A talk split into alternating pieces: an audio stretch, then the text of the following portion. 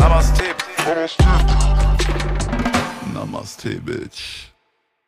Dann leg ich mal los, ja?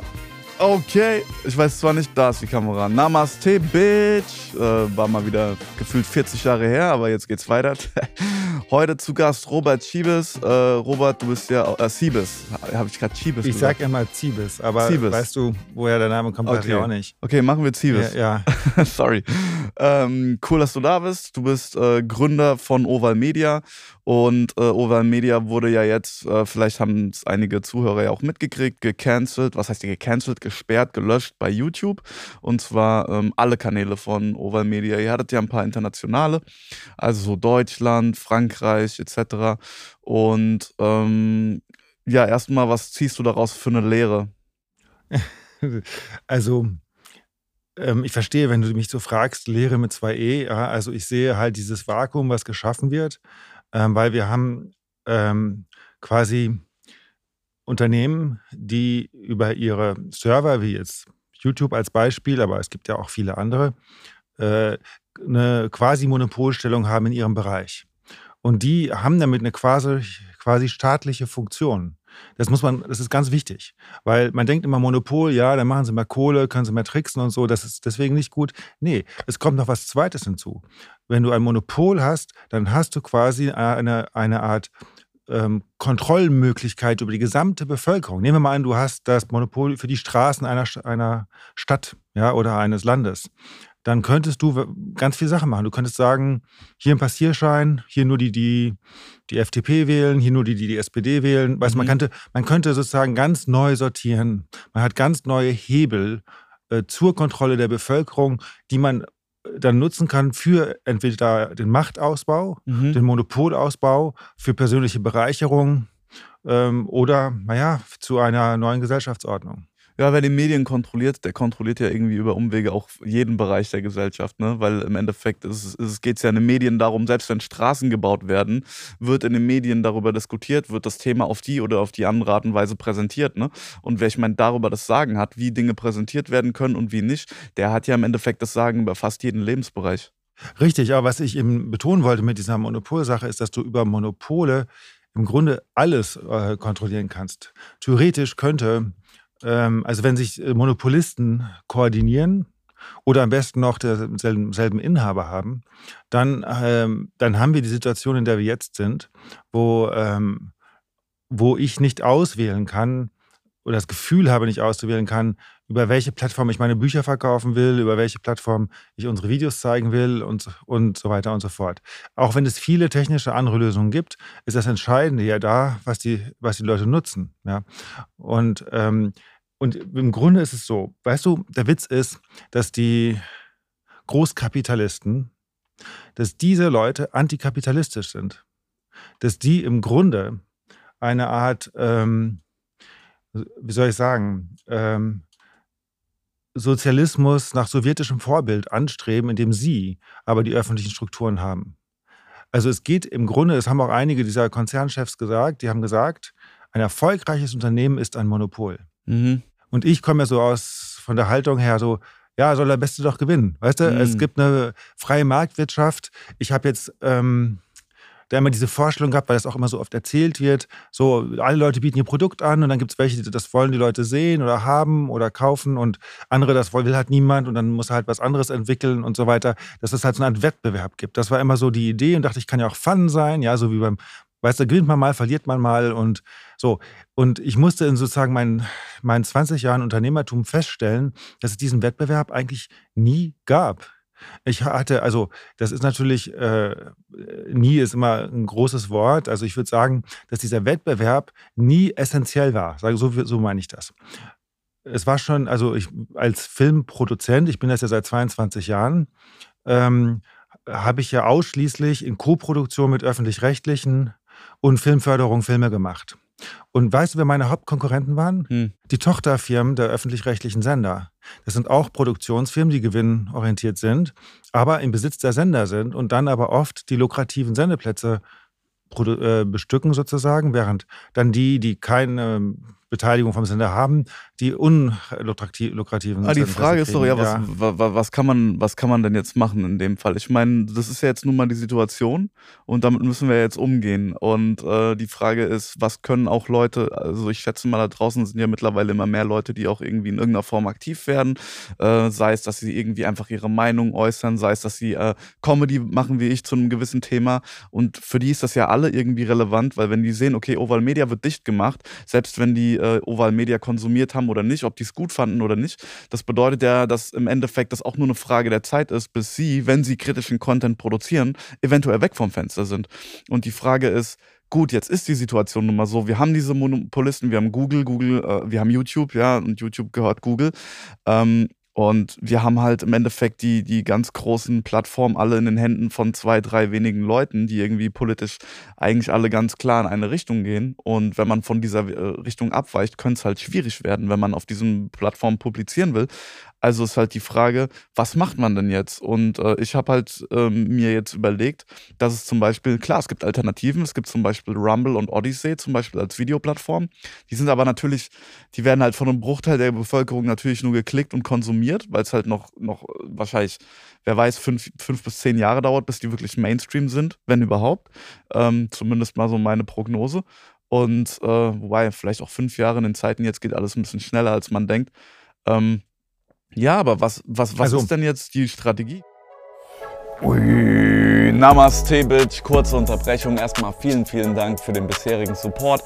Und wenn ihr möchtet, dass wir hier weitermachen können mit dem Podcast, würden wir uns riesig über eine Spende freuen, damit die rechtsesoterische Desinformation auch weitergehen kann. Äh, die Spendendaten, also Kontodaten sowie PayPal, blende ich jetzt hier unten ein. Äh, kannst du in der Videobeschreibung nachlesen. Und falls du bei Spotify zuhörst, stehen sie auch in der Folgenbeschreibung. Und jetzt gönnen dir weiterhin die Folge. Das Wichtigste ist, dass das aus meiner Sicht, dass das, was ich gerade gesagt habe, erstmal allen klar ist, weil ne, denn die Konsequenz daraus ist, dass man aufhört, dass ich aufhöre, dass du aufhörst, diese Monopole zu fördern.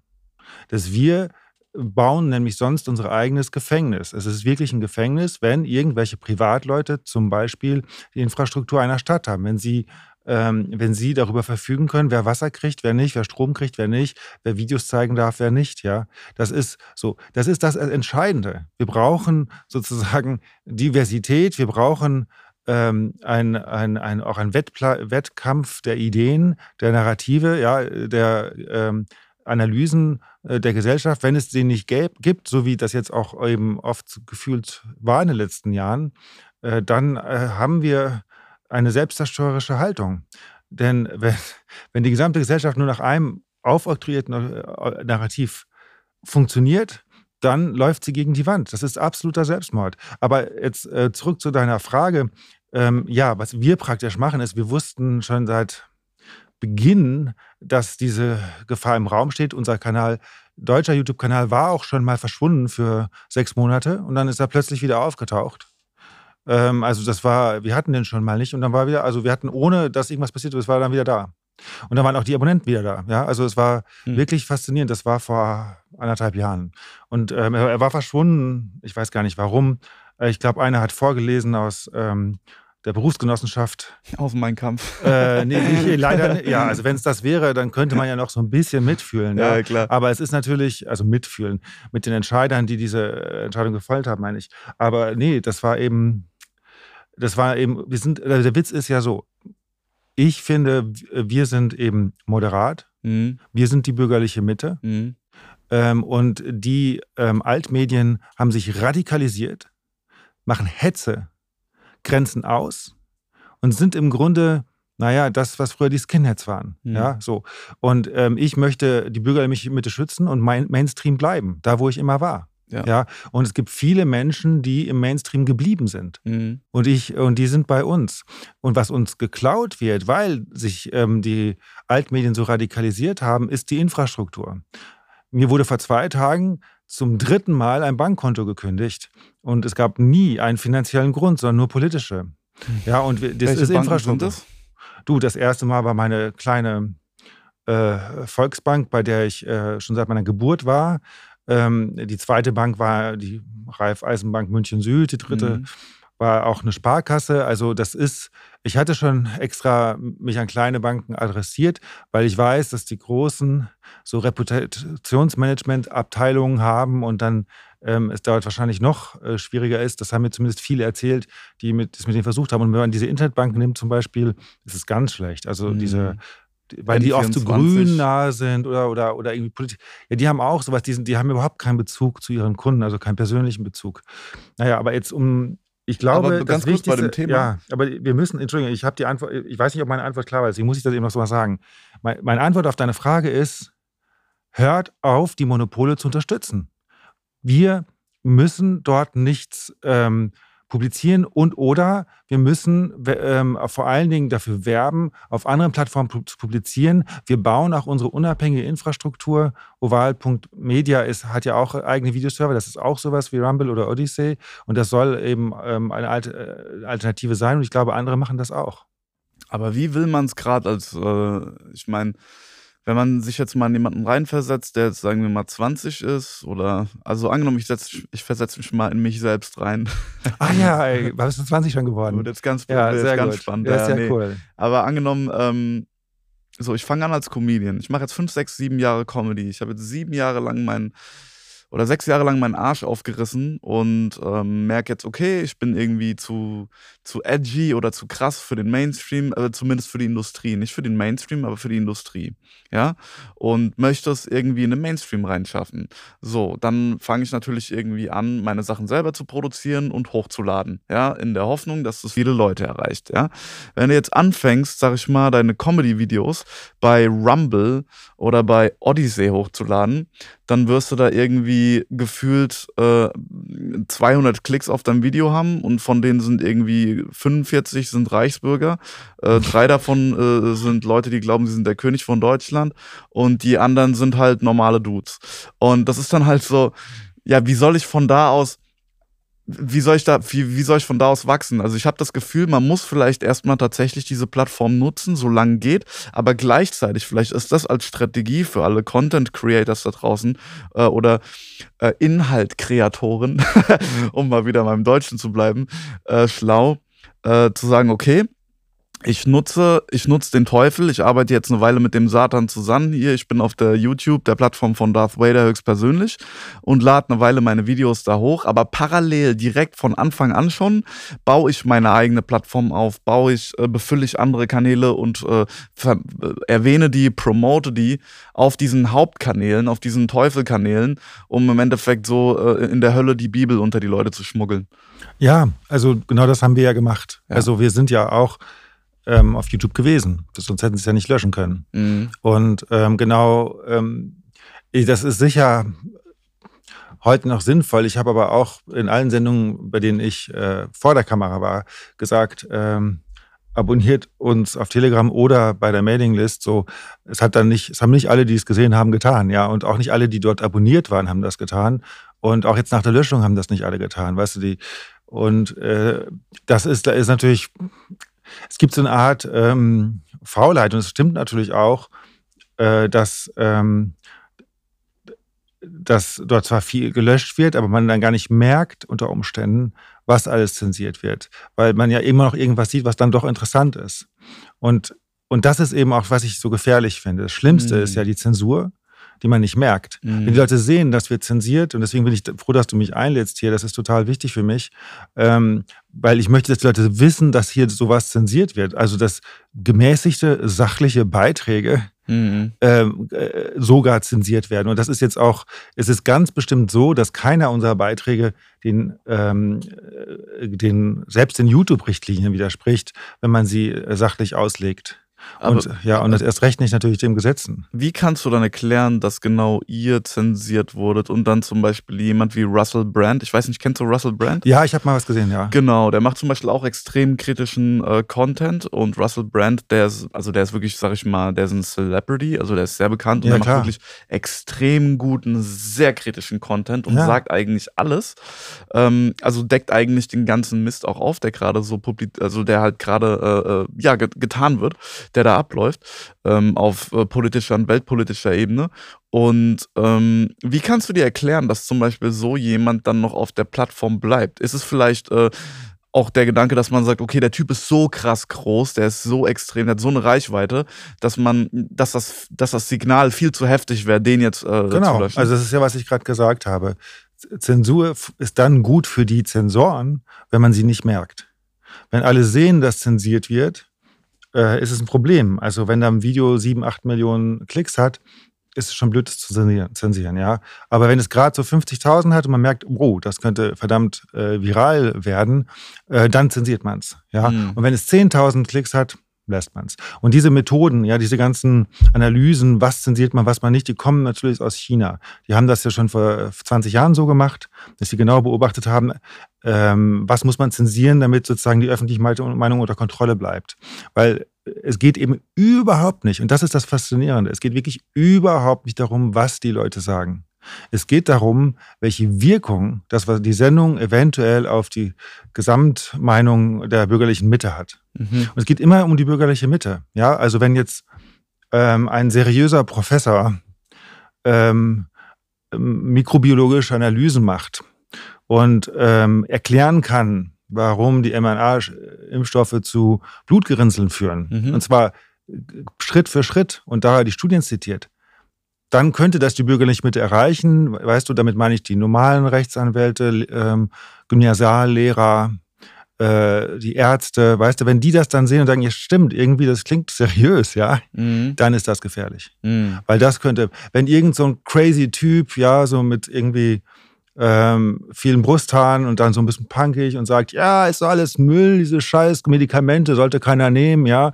Wenn er so motzt und so, dann denkt man, ja, aber das, das, das ist mal, das tut den Leuten mal gut, dass sie sich mal ärgern dürfen, dass sie es mal aussprechen dürfen. Aber das wird jetzt nicht die bürgerliche Mitte, die wirklich sozusagen Multiplikator ist im Alltag. Hm. Ja, die wird das nicht so erreichen, zumindest so, weil es ist, es, ähm, das sind so die Überlegungen, die dahinter sind. Es, es kommt, das habe ich auch gesehen, weißt du, ich mache das jetzt seit zweieinhalb Jahren, dass wir da Gesundheitspolitik auch kritisieren mit Fachleuten, meist sachlich. Ja, und diese Videos, die gelöscht wurden, waren nie die, die die krassesten Aussagen hatten, hm. sondern es waren immer die, die am meisten Impact, Impact haben hätten können. Ja. So, Impact, und, warum? Weil sie. Naja, weil sie besonders, ähm, also ich sagte nur ein Beispiel, unser ganzer YouTube-Kanal wurde gelöscht, nachdem ein Typ die Arbeitsschutzrichtlinien des deutschen äh, Gewerkschaftsbundes vorgelesen hat zum Maskentragen.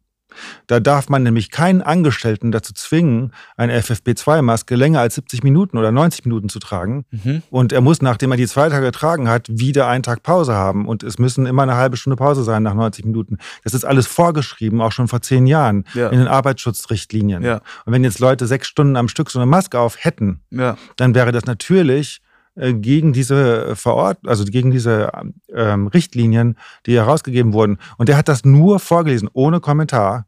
Daraufhin wurde sein Kanal gelöscht. Ja, so, also das ist sozusagen. Also jetzt die endgültige Löschung? Nein, die von vor anderthalb Jahren. Die von vor anderthalb Jahren. So, und jetzt ist es ja noch krasser. Damals hatten wir hin und wieder Videos, die gelöscht wurden und es gab auch mal so äh, irgendwelche Anzeigen so verstößt gegen oder kritisiert die WHO oder sowas, gab es so als, als Meldung von YouTube damals bei den Löschungen. Und jetzt war es ja so, dass wir keine Vorwarnung hatten, keinen Strike. Äh, und dass es auch keine Begründung für die Löschung gibt. Mhm. Und dass sie dann am zweiten Tag in meinem Urlaub war, waren, sozusagen. Also ähm, Google weiß, wann ich im Urlaub war, denn die lesen auch äh, meine E-Mails. Mhm. Und, Bist äh, du bei Gmail?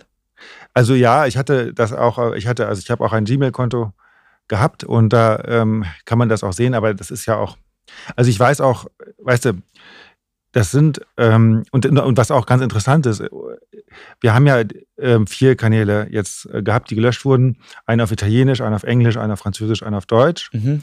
Und die gehören alle verschiedenen Firmen. Der italienische Kanal gehört einer Firma, die in Rom sitzt, an der ich zu 49 Prozent beteiligt sind, bin. Die heißt Oval Media Rom SRL. Dann gibt es eine in Paris und so weiter. Die, es gibt fast keine Inhalte, also keine Sendungen die identisch sind. Also die italienische, der italienische Kanal hat andere Sendungen als der deutsche. Mhm. Und trotzdem wurden beide Kanäle in derselben Minute gelöscht, Hm. obwohl sie selbst verschiedene Inhaber haben und verschiedene Inhalte. Hm. Ne? Das ist ja auch, und in Frankreich genauso, oder im Englischen, wir haben da auch fast nicht identische Inhalte. Wir machen ja auch Narrative auf Französisch, auch wöchentlich und so weiter. Also da- das ist ja ganz offensichtlich, dass das kein, keine Formalien, Ja, genau, äh, keine Formalien entspricht. War einfach ein Und das ist auch kein Ding, sondern dass das eine, ein Mensch entschieden hat, dass wir jetzt, wo Robert im Urlaub ist, äh, das nutzen, weil Sommerloch ist sowieso weniger Aufmerksamkeit, dass man das löscht, dass er das nicht so als Hebel nutzen kann, dass er an die Öffentlichkeit gehen kann und sagen, Leute, schaut, wie schlimm die zensieren. So. Hm. Und, äh, und ähm, äh, ja, also das ist schon auch faszinierend, weil ähm, das natürlich alles total illegal ist, denn es gibt für diese Plattform so eine Art Neutralitätsprinzip. Ne? Und willst du da klagen? Ja, also in Italien haben wir schon geklagt. Ähm, in Deutschland habe ich noch, ähm, also ähm, läuft das gerade so an. Hm. Also du, du wirst auf jeden Fall dann rechtlich dagegen vorgehen. Macht ja, Ja, Sinn. klar. Also ich meine, wenn du sagst, es ist illegal, dann macht es natürlich Sinn, dagegen vorzugehen. Die Frage ist halt immer, wie hoch ist die Wahrscheinlichkeit, dass man mit sowas durchkommt. Ist halt, ähm, Also ich würde gerne äh, aufzeigen, dass es illegal ist und ich hoffe, dass äh, Richter das nachvollziehen hm. und dass es dann nicht, also wir hatten manchmal komische Urteilsbegründungen, also auf einer letzten Löschung, ich habe den Film, der Film, Corona-Film Prolog wurde auch gelöscht auf YouTube, da haben wir auch einen Prozess mit mehreren Instanzen schon hinter uns. Das war ganz interessant.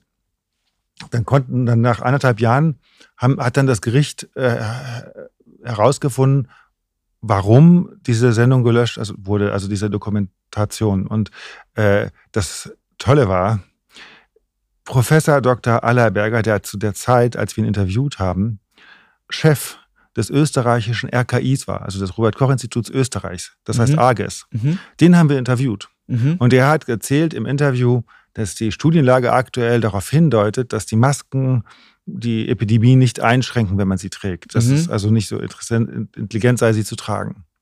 Und wegen dieses Satzes wurde unser ganzer äh, Film gelöscht. Ähm, Habe ich dann nach anderthalb Jahren herausgefunden, dieser Satz war es. Und, äh, und die Begründung des Gerichts war es, dass das deutsche RKI sagt, dass Masken doch sinnvoll seien. Und dann könnte man das doch löschen. Das ist faszinierend, oder? Ja, aber das ist ja trotzdem, äh, also ich meine, seit wann ist das RKI eine Instanz, die über dem Gesetz steht? Es ist absoluter ist ja. Wahnsinn. Es ist, nein, es ist in jeder, es ist dreifach, dreifach unlogisch. Ja, klar. Also würde man, also vor allen Dingen, wir haben den, den also es ist dreifach unlogisch. Es ist, es ist, es, es ist nicht, das Gericht hat ja nicht versucht, die Studienlage zu analysieren und hat kein Gutachten eingefordert, ob das jetzt richtig oder falsch ist oder unsachlich, ja. Mhm. Und, ähm, und natürlich kann das Gericht, wenn wir als Medienschaffende die Regierung kritisieren, auf keinen Fall eine, Ins- eine Institution der Regierung heranziehen und sagen, aber die Regierung, dass diese Institution sagt doch, dass die Regierung recht hat, aber die gehört ja zur Regierung. Ja. Das RKI ist ja Teil des Bundesgesundheitsministeriums. Ja. Also ist ja absoluter Schwachsinn. Äh, Man kann sich ja nicht, ja, der, die Kollegin von Robert hat gesagt, dass Robert nett ist. Und letzten, Ja, Endes, so. und letzten. Endes ist dann, äh, bedeutet es aber, dass der Film nicht mehr online gekommen ist und Ich die muss dann in die nächste hat? Instanz gehen, schaden, aber das ist mein Problem. ist, Weißt du, das kostet alles x tausend Euro. Die Anwälte wollen auch Geld verdienen. Es ist einfach sehr äh, äh, mehr- müßig und das ist auch im, im Alltag nicht hilfreich, Mhm. da Prozesse über Jahre zu führen. Das kann man, äh, das ist vielleicht interessant medial, dass man sagt, ist schon krass, aber ich meine, da, da für mich offenbart sich da das System selber, ja, in ihrer, in ihrer völligen Absurdität. Ja, ich meine, weil selbst wenn das irgendjemand sagen würde, dass die Studienlage da, da, darauf hindeutet, dass Masken nicht sinnvoll seien, ist das natürlich völlig gerechtfertigte Aussage. Die muss man sagen dürfen. Ja, Ja, natürlich. Aber, also ich selbst, aber wenn es der Chef des RKIs ist, ist es noch witziger. Ja, ja, klar. Aber es ist auch, selbst wenn das alles überhaupt nicht stimmt, das macht ja, also es ist. Man darf auch- Seit, ja. wann, seit wann darf man nicht mehr falsch liegen? Selbst wenn Ja, das nicht stimmen würde. Ja, Es ist ja äh, absurd anzunehmen und das ist irgendwie was, was seit zwei Jahren oder zweieinhalb Jahren seit, äh, seit diese Marketingaktion ausgebrochen ist. Ähm, irgendwie, dass, dass Leute sagen, ja, aber das ist ja eine, das ist ja eine Falschinformation. Ja, so what? Seit wann? Weißt Ja. du, wie viele Milliarden Falschinformationen es Mhm. da draußen gibt, ja? Wenn, wenn irgendwelche Honks sagen, dass sie, dass sie voll sexy sind, das ist auch eine Falschinformation bei Ja. manchen, ja? Und dann denke ich mir, ja, aber du darfst es ja trotzdem sagen, Digga, und trotzdem wird das nicht gelöscht. Ja, Ja, ja. aber ja, aber bei, bei, bei, bei Corona gefährdet das Menschenleben. Das ist auch so, so eine, so eine, eine, ein, ein absoluter Schwachsinn zu glauben, dass andere Meinungen plötzlich mhm. sofort Menschenleben gefährden, ja. Dass ja. Menschen, nur weil sie eine andere Meinung hören, auf einmal nicht mehr für sich selbst entscheiden können. Und äh, so, also das ist wie, als würde jemand sagen, ja, übrigens mit dem Kopf voll fest gegen die Wand rennen, ist äh, gar nicht schädlich fürs Gehirn. Und das dann zu löschen, weil man sagt, ja, aber ey, wenn das im Internet bleibt, dann fangen jetzt ganz viele an, voll äh, schnell mit dem Kopf gegen die Wand zu rennen. So, hä? Nee, die Leute haben doch eine haben doch ein Gefühl, die haben doch eine Intuition, die haben ja auch eine Fähigkeit, Sachen zu hinterfragen. Genau. Und ganz ehrlich, die Leute, die nicht mal die Fähigkeit haben, sowas zu hinterfragen, dann lasse doch mit dem Kopf gegen die Wand rennen. Die Leute haben doch immer noch eine Freiheit, irgendwie zu entscheiden, was sie machen wollen und was nicht. Sehr gut. Und ähm, das ist halt.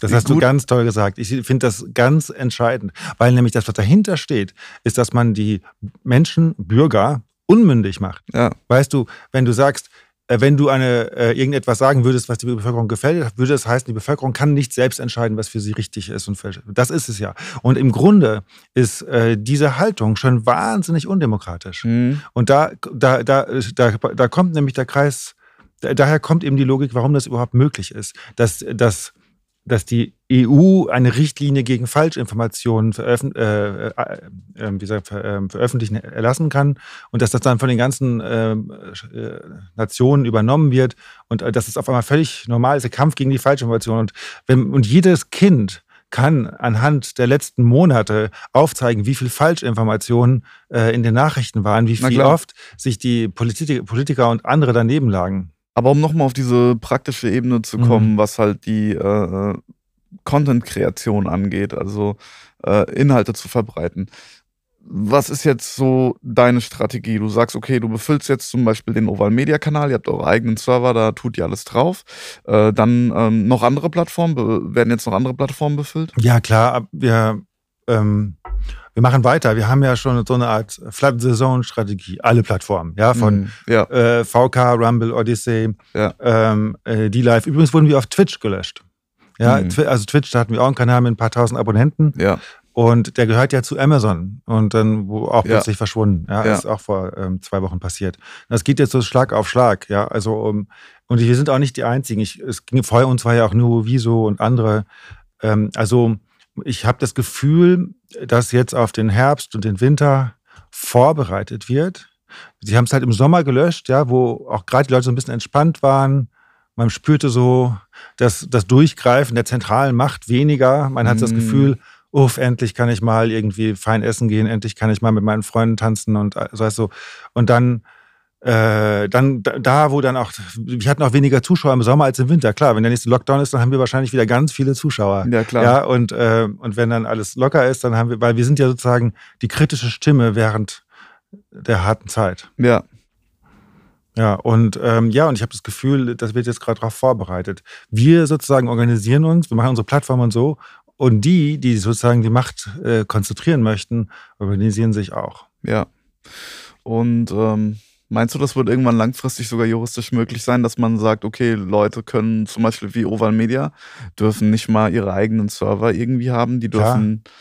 Das ist wahrscheinlich auch schon. Das wird alles, Arbeit, ne? das, das kann alles kommen. kommen. Also das genau. wäre nur logisch. Und logisch wäre, dass dann die Suchmaschine, wenn du mit, mit Chrome suchst, ja. dass du dann Oval Media nicht aufrufen kannst. Der Witz ist, das passiert sogar schon. Natürlich, haben, das passiert ja eh schon. Du kannst ja nicht, weißt du, das, ist, das zeigt auch, wie professionell diese Kampagnen gegen uns sind. Also wir, da haben tatsächlich Leute täglich unsere Webseite www.oval.media auf Listen für Phishing-Webseiten getan, sodass die ähm, Virenprogramme, also die Antivirenprogramme, die so vorinstalliert sind, warnen, wenn man die aufmacht und sagt, Achtung, das ist eine Phishing-Webseite. Ist es gar nicht. Weißt du, wenn du drauf kommst, ist es eine ganz normale Webseite. Ah, Aber mh. du hast so eine Vorwarnstellung, dass die Leute sagen, oh Gott, das ist ja irgendwie, sind die entweder gehackt. Ist, ja, ja, genau. Ja, da ist gar kein Virus. Wir sind nur auf diesen Listen. Da muss man sich bei diesen Listen austragen und dann können, können Leute wieder auf unsere Webseiten. Und das sind so, so Tricks. Das ist genau wie diese DDoS-Angriffe, weißt du, wo du dann ähm, lauter Computer hast, die andauernd deine Seite aufrufen und dann funktioniert sie nicht mehr gut obwohl du nur ein paar tausend äh, User hast, äh, äh ist es quasi für den Computer so, als ob du 100.000 User hast. Und ähm, das sind so, ähm, das deutet alles darauf hin, dass Leute sich beruflich damit beschäftigen, unsere Öffentlichkeit möglichst klein zu halten. Mhm. Das heißt, es wird eigentlich immer so ein Katz-und-Maus-Spiel bleiben die nächsten Jahre. Ne? Und die Frage ist halt nur, was wird man für Schlupflöcher ähm, haben können? Also wenn jetzt zum Beispiel, sagen wir mal, wirklich das an den Punkt kommt, wo die sagen, okay, wir vermieten an Herrn Ziebes keine Server mehr zum Beispiel. So, du darfst jetzt nirgendwo mehr eine Webseite äh, hosten, du darfst keine ähm, Server hosten, zumindest von den großen offiziellen Firmen, dann wird man wahrscheinlich immer, irgendwie, irgendwie geht es ja immer. Also ich meine, es gibt ja immer, zum, immer mehr von diesen dezentralen Netzwerken. Odyssey zählt ja auch dazu, dass sie eigentlich keinen zentralen Server haben, der irgendwie platt gemacht werden kann, sondern dass da irgendwie Rechenleistung von Tausenden von Computern gesammelt wird, die überall auf der ganzen Welt verteilt sind, dass man sowas zum Beispiel, dass man da nicht einfach so einen Kahlschlag machen kann. Also, ja, man, also siehst du das kommen, dass das immer, dass das ein Katz-und-Maus-Spiel also, bleiben wird, erstmal für die nächsten Jahre? Also weißt du, wenn die, ich meine, du musst dir das vorstellen, wir sind ja eigentlich ein kleines Team und ich war so, ich finde, ich, wie viel, also was wir auch veröffentlichen, ist, wie gesagt, ich finde das, was wir veröffentlichen, eigentlich in einer offenen, demokratischen Gesellschaft völlig harmlos. Es ist, also Nicht was. Eigentlich, es ist harmlos. Äh, was, ja, genau. Die richtig harten Sachen, die würde ich auch gerne mal zeigen, ja. Also, Na klar. Aber, Zum Beispiel ähm, der Nacktvideo, was du mir vorhin ja, gezeigt genau, hast. Genau, genau. Das das, ja, und wir hatten ich hatte gerade gestern Abend ein Gespräch über so eine, ähm, so eine weibliche Lustserie. Also, das ist, das, ähm, da, da gibt es auch viele, viele äh, Grenzen, die man überschreiten kann mit Fernsehsendungen, ja. Da, da, und auch Sachen, die, die wichtig sind, die besprochen werden müssen.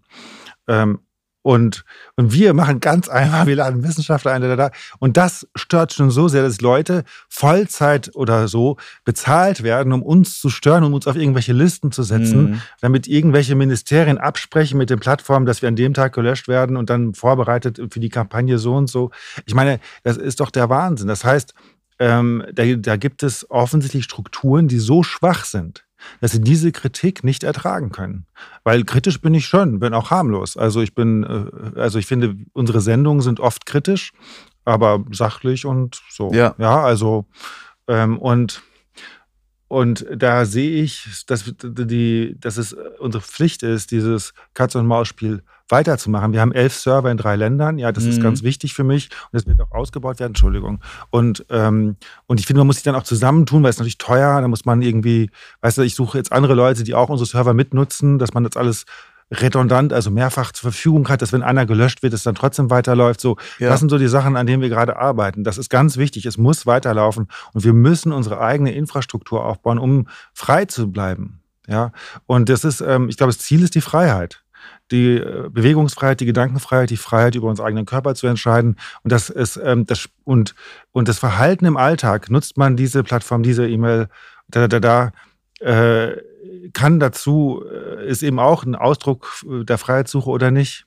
Das ist letzten Endes kriegsentscheidend, ne? was für Plattformen wir äh, langfristig auch verwenden und so. Ich merke das ja auch. Ich, ich, ich habe irgendwie äh, mit Rob Braxman dieses Interview gehabt. Äh, kann ich auch jedem übrigens sehr empfehlen, der jetzt gerade zuhört, der des Englischen mächtig ist. Äh, ein sehr heftiger Cybersecurity-Experte, ähm, der unglaublich tief im, äh, im Wissen ist darüber, was diese Großkonzerne wie zum Beispiel Apple, Google äh, und, und Facebook, was die halt anstellen äh, mit unseren Daten und wie sie, wie sie die Daten ermitteln und alles Mögliche. Also sehr krasser Typ. Und ähm, ich habe halt mit dem geredet, so, ja, was können wir machen? Er hat halt auch gesagt, ja, du musst halt aufhören, die Scheiße zu benutzen. Und dann, ich habe mir halt gedacht, so, oh, das ist so schwer, davon loszukommen. Es ist so schwer, zum Beispiel ein Handy zu haben, wo keine Google-Services drauf sind. Also der Typ zeigt zum Beispiel, ähm, wie man Google von seinem Handy runterkriegt. Und die Konsequenz ist halt, dass du dann, weil Google ist ja in dem, im Android-Betriebssystem verankert, das ist ja nicht einfach nur eine App, die du löschen kannst, sondern es ist ja wirklich Teil des Betriebssystems. Das heißt, Googles Schwanz steckt immer drin, egal was du da gerade machst irgendwie. Und die Frage ist, okay, wie kriege ich Google jetzt da runter? Und ähm, die Konsequenz ist halt, dass du einfach gewisse Apps zum Beispiel nicht mehr verwenden kannst. Du merkst halt, U Uber, diese, diese Uber-App, ja, die braucht zum Beispiel die Google Play-Dienste und so. Und äh, ohne diese Google Play-Dienste kannst du Uber zum Beispiel nicht verwenden, ja. Und das äh, sind dann so ein paar Sachen. Und dann habe ich mir schon wieder gedacht, so, boah, nee, dann muss ich mich ja voll umstellen und dies und das. Aber dann habe ich mir auch neulich gedacht, ey, guck mal, vor zehn Jahren, ich glaube, vor zehn Jahren hatte ich gerade mein erstes Smartphone, da hatte ich noch nicht mal eins. Da hatte ich nicht mal ein Problem damit unterwegs zu sein ohne Internet. Ich hatte nicht mal ein Problem damit, überhaupt kein Smartphone zu haben. Und dann in den ersten Jahren haben mich die Google Play-Dienste auch einen Scheiß interessiert. Ich habe mir jetzt nicht gedacht, oh, dann kann ich ja die App gar nicht benutzen. So, nee, ich hatte diese ganzen App Apps gar nicht. Ich wurde nur langsam immer mehr an dieses Gift gewöhnt oder was heißt denn dieses Gift? Diese Apps sind ja auch irgendwie nützlich, ja, aber sie kommen halt mit einem Gift, ja. Und ich wurde einfach nur daran gewöhnt, ich habe mich immer abhängiger davon gemacht und ich habe das Gefühl, das ist so das, wo die Gesellschaft äh, letzten Endes äh, langsam immer mehr in die Hölle geführt wird. Eigentlich dadurch, dass dir immer mehr Komfort versprochen wird. Immer wird alles einfacher gemacht. Ach, hier hast du die App, hier kannst du genau. das machen, hier ist doch nützlich. Oh, hier ist doch, hier ist doch voll convenient, ach, das ist doch voll, voll entspannt. Guck mal, wenn du hier, wenn du das hier in die Cloud lädst, dann hast du das nächste Mal, wenn du deine, dein Handy installierst, schon wieder alle Programme sofort da, musst du nichts machen, musst einfach nur hier AGB zustimmen. Oh, ist doch voll, voll cool. Und im Endeffekt werden wir dadurch halt immer mehr, diese Schlinge wird immer enger, es wird immer krasser. Und jetzt kommt bald, jetzt haben sie schon den, ähm, digitalen US-Dollar, der ist ja auch gerade, glaube ich, schon im Rollout irgendwie, äh, habe ich gelesen. Und, ähm, und das wird immer mehr, das werden ja immer mehr Lebensbereiche. Und ich befürchte, dass der Mainstream, also die meisten Leute werden halt bei dem ganzen Scheiß einfach mitmachen. Äh, und das, da bin ich überzeugt von. Also ich glaube nicht, dass es ein, dass es eine, ähm, dass es wirklich eine große Menge ist, die Nein dazu sagt oder die da nicht mitmachen wird. Äh, ich glaube, es wird eine, eine kleinere kleinere Menge sein. Es werden vielleicht 20 Prozent sein. Ich schätze mal, diese 80-20-Regel wird wahrscheinlich auch da greifen. Und diese 20 Prozent werden halt so eine Art Parallelgesellschaft gründen, wo sie halt nicht mit der, mit der, mit dem digitalen Euro oder dem digitalen US-Dollar zahlen, sondern halt vielleicht mit, keine Ahnung, irgendeiner anderen Kryptowährung oder äh, tatsächlich noch mit, mit kleinen Goldplättchen oder so. Keine Ahnung. Also ich, ich stelle mir vor, es wird echt so eine komplette Alternativgesellschaft äh, entwickelt werden aus Leuten, die ähm, die versuchen sich vom Establishment frei zu machen und man kann sich dann letzten Endes entscheiden, so bin ich jetzt bei den einen dabei, gebe ich meine ganzen Freiheiten auf, so lasse ich mir mein monatliches Grundeinkommen auf äh, jeden Tag auf, äh, jeden Monat aufs Konto überweisen und habe halt dafür irgendwie so ein so ein so ein Schlauch in meinem Mund, der direkt angeschlossen ist an Klaus Schwabs Arschloch oder irgendwie mache ich es halt anders, ne? Und das ist halt echt habe ich das Gefühl, die Wahl, die wir haben. Entweder du machst dich echt frei von dem gesamten Komfort, den du den du dir bis jetzt so ja, der dir so fast schon aufgedrückt und auferzwungen wurde, weil es ja, ist ja, ist ja einfach, ist ja voll easy. Die haben jetzt Amazon, äh, die haben jetzt Amazon-Schnittstellen in, äh, in den USA in den ersten äh, Target, das ist so eine Einkaufs Einkaufskette, Target heißt die. Da kannst du mit deiner Hand bezahlen. Also du hast so einen Scanner, du schiebst einfach nur deine Hand da rein und du, du, musst keine Karte rausholen oder so. Du schiebst einfach nur deine Hand da rein und das wird abgebucht, ja. Und alle sagen, ja, ist doch voll, ist doch voll praktisch. Du kannst einfach mit deiner Hand bezahlen. Ja, okay. Und dann machst du halt äh, irgendwie in zwei Jahren irgendwie einen kritischen Post auf der Regierung und kannst halt dann mit der Hand nicht mehr bezahlen, wenn du gerade in den Flieger willst oder wenn du in die Bahn willst. Geht dann halt nicht mehr so, weil, nö, hast halt irgendwie was Falsches gesagt. Und ich habe das Gefühl, es ist unglaublich. Es gibt, den Leuten ist das irgendwie egal. Und den meisten, wenn du denen davon erzählst, die gucken dich an so, hä? Ach echt? Also, das ist für die so total wie als wäre dieses ganze Thema Social Credit System. Ich habe äh, vor ein, zwei Monaten mit einem mit einem Kumpel geredet. Ich habe den das mit diesem Social Credit System, äh, dass es das schon in China gibt. Und der so, ah wirklich, habe ich schon noch nie was von gehört. So, hä, wie kann man davon noch nichts gehört haben? Ich finde es unglaublich, dass, dass, dass das einfach noch keiner gehört hat, dass es einfach Social Credit Systeme schon gibt, wo halt Leute Punkte kriegen, wenn sie gewisse Sachen machen und Punkte abgezogen kriegen, wenn sie gewisse Sachen machen und die Regierung diesen Punktestand quasi verfolgt und wenn du zum Beispiel in China unter einen gewissen Punktestand fällst, kannst du nicht mehr fliegen. Du kannst nicht mehr ins Flugzeug steigen. Du kannst kein öffentliches Verkehrsmittel mehr nutzen. Und Le Leute tun so, äh, oh, oh, wirklich? Oh, das ist ja total krass. Ach, aber bei uns wird das doch nicht kommen. Nein, natürlich nicht.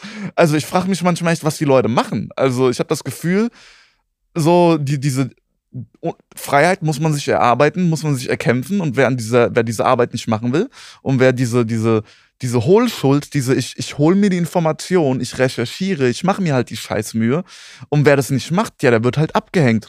Der hat dann halt den Schlauch äh, von, zu Klaus Schwab. Ist halt auch okay, kannst du ja machen. Es ist toll, wie du vermittelst, dass wenn man die Daten abgibt von sich selbst, dass man dann wirklich auch die Macht abgibt.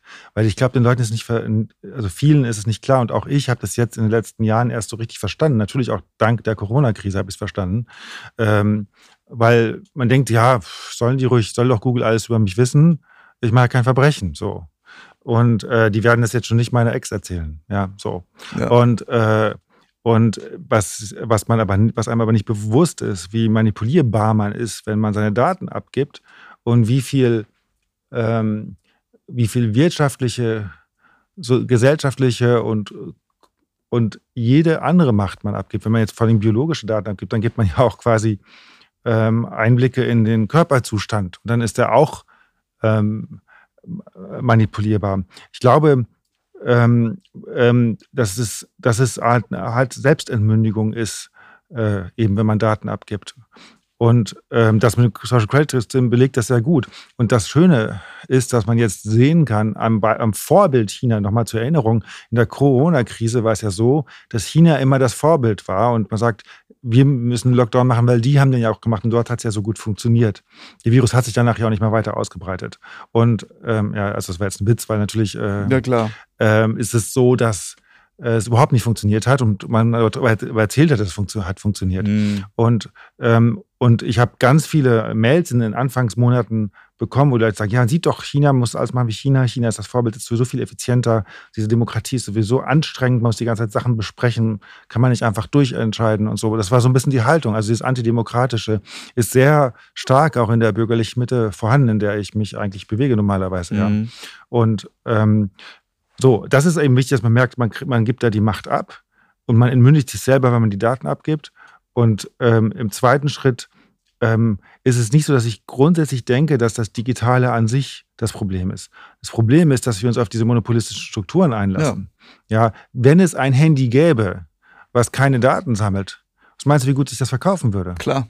Aber kannst du mir erklären, warum das nicht angeboten wird? so, weißt du? Ja, ja. So, und das liegt ja nicht daran, dass es dafür das Geld nicht gäbe. Ja. Ich sage dir, die Investoren dafür würdest du sofort finden. Mhm. Du hast aber das ganze Kartell gegen dich. Mhm. Ja, und ich, ähm, und dieses Kartell ähm, ist brutal. Mhm. Ja, das ist das Problem. Und wir haben ja, es ist ja belegt durch ganz viele ähm, Aktion, dass es eben eine ganz enge Kooperation von Android und iOS gibt. So, man kann das schon nicht mehr unterscheiden. Die haben dieselben Tracing-Apps drin und die haben auch teilweise, die haben ja auch dieselben Besitzer. Mhm.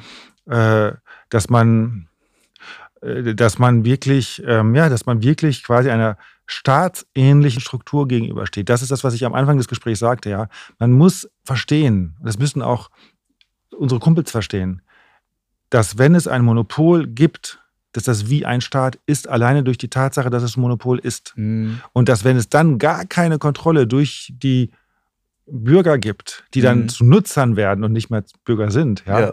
Äh, dann haben wir eben das, was man Diktatur nennt. Ja, ja. also das ist, äh, das ist einfach nur logisch. Ja. Weil wir sind und, und es ist alleine dramatisch genug, dass es den Begriff Bürger nicht mehr gibt. Weißt du, wir sind Menschen, das ist ein biologischer Begriff.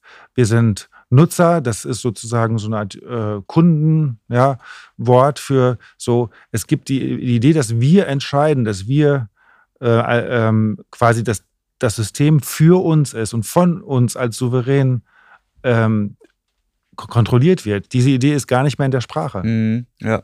Was auch geil ist, was du vorhin gesagt hast, dass Leute sagen, ja, ja, warum soll ich denn meine Daten nicht abgeben? Ich äh, begehe ja keine Verbrechen.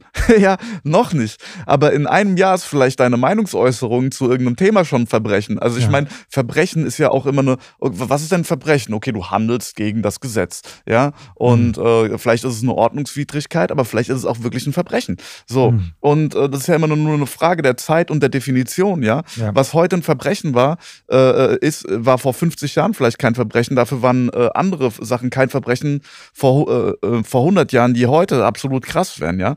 Und ähm, wofür du lebenslang ins Gefängnis kommst. Und das sind halt so Sachen, das checken die Leute auch nicht. Die sagen einfach so, ja, ich begehe doch keine Verbrechen. Ja, aber denk doch mal drei Sekunden nach. Es kann doch sehr gut sein, dass deine Meinung, äh, dass du, wenn du sagst, ey, Marmelade schmeckt scheiße, es kann sein, dass, das, dass diese Äußerung in drei Jahren als Verbrechen gilt. Ja? Marmelade schmeckt scheiße. Und wenn du Marmelade scheiße findest, willst du dann echt darauf verzichten, deine, dein, deinen Unmut gegenüber Marmelade ausdrücken zu können? Ja, Nein, natürlich nicht. In China darf ja, man das ist ein dummes Beispiel mit dem Marmelade. Das ist ein gutes Beispiel. In aber China darf man über Teddybären nichts Negatives sagen. Wo? In China. Über Teddybären? Nein, darf man nicht, weil es könnte, es könnte so verstanden werden, als würde man sich auf den Präsidenten beziehen, weil der oft mit dem Teddybär verglichen wird. Und deswegen darf man über Teddybären nichts Negatives sagen. Sonst wird es sofort zensiert. Wirklich? Ja. Ja, pass auf. wenn du nach China reist oder vorher. Also wie, ich finde Teddybären super. Wir lieben Teddybären Ja, hier ja. bei Namaste. Ja, ja. ja. Nee, genau. Also ich habe das Gefühl, da ähm, auch da machen sie es. Ja, aber äh, gut, ich sag mal so, die Leute, die sowas sagen, also die habe ich, ich persönlich auch auf einer gewissen Ebene schon aufgegeben. Die sage ich, gut, dann macht halt mit, so, dann seid halt dabei. Also wer halt wirklich so weit ist, dass er sagt, ach, weißt du was, ähm, gebe ich halt, warum, warum denn? Ist doch, ist doch eh egal. Ich habe das Gefühl, so Leute kannst du auch nicht umstimmen, wirklich. So Leuten kannst du auch, glaube ich, schwierig erklären, warum es vielleicht doch äh, gut wäre, äh, da ein bisschen mehr Doch, du kannst es erklären. Du musst einfach irgendwie das schönere Leben haben. Ja. Ja, Also ich gehe, ich glaube, diese Vorbildrolle, äh, die du dann als freiheitsliebender Mensch spielen kannst, mhm. äh, die wird entscheidend sein. Mhm, ja? okay, ja. Also wir sind, ähm, es ist einfach, wir sind einfach die netteren Leute. Wir das sind einfach die cooleren ja. Leute, ja. Das Ja. ist einfach, das ist einfach auch, weißt du, ähm, es ist einfach schön, seine Freundin in den Arm zu nehmen und es ist einfach toll, ähm, das zu machen, worauf man Lust hat und ähm, auf sein Inneres zu hören und nicht immer äh, nur dahin gehen zu müssen, wo die geringste Reibung ist, weil das ist einfach ähm, eine gelernte Unmündigkeit und solche Leute sind sau uncool. Also wenn die wirklich diese Unmündigkeit Mm. voll in sich drin haben, stimmt, die ja. finden auch keine, die finden die blöden Lebenspartner. Ja. Ja. die finden, dass die haben die langweiligen Freunde. ja, Ja. Äh, Und, und, und so wird sich das Blatt wenden, weil es geht ja um Anziehung. stimmt, hast Ja. recht, ja. Ja, und, es, und, du, und du glaubst gar nicht, wie gefährlich so wenige coole Leute sein können. Das siehst du ja schon an dieser Löschung auf YouTube. Mhm. Ich meine, wir sagen nur sachliche Sachen und schon werden wir gelöscht, Mhm. weil wir so nett sind. ja. Ja. Und weil ihr so cool seid. Naja, du bist cool. Ich bin, ich bin nett, du bist cool. Ja, ja. ja. also die, äh, die Lehre letzten Endes, die du jetzt aus der Löschung aus YouTube gezogen hast, ähm, ist einfach für dich persönlich, dass du sagst, okay, noch mehr auf eigene Strukturen setzen. Klar, das ähm, haben wir schon immer gewollt. Und jetzt gibt es nochmal so einen Booster für uns, aber auch Mhm. für die Community. Ja, also ähm, die Leute kommen jetzt mehr auf unsere Webseite, weil es Ja. gelöscht ist. Ist ja, Ja. logisch. Ja, und und wir haben jetzt mehr Abonnenten bei den Newslettern und bei den anderen Plattformen so. Das, ähm, das ist ganz wichtig. Und was wir auch machen, ist sind mehr Events im wirklichen Leben. Weißt du, wir machen, organisieren Filmverführungen, Partys. Es geht immer darum, dass man das digital nutzt, um das echte Leben zu verschönern. Ja. Ja, und nicht dazu nutzt, die Leute aus dem echten Leben rauszuziehen ins Digitale. Das ist, Mhm. wäre, das wäre eben schädlich. Das ist das, was du eben beschrieben hast. Und Mhm. das ist, da habe ich echt, ähm, das ist, glaube ich, auch eine Sache, die suchen viele Leute, weil es gibt neben diese Logik, wir müssen die App so programmieren, dass die Leute möglichst lange drin hängen.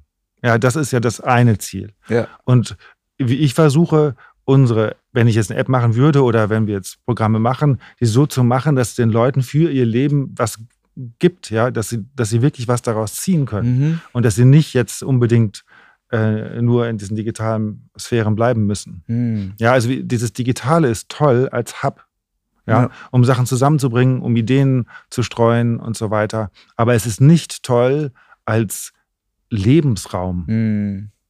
Der, der Lebensraum muss woanders sein. Wir, Oval Media, sind ein Hub.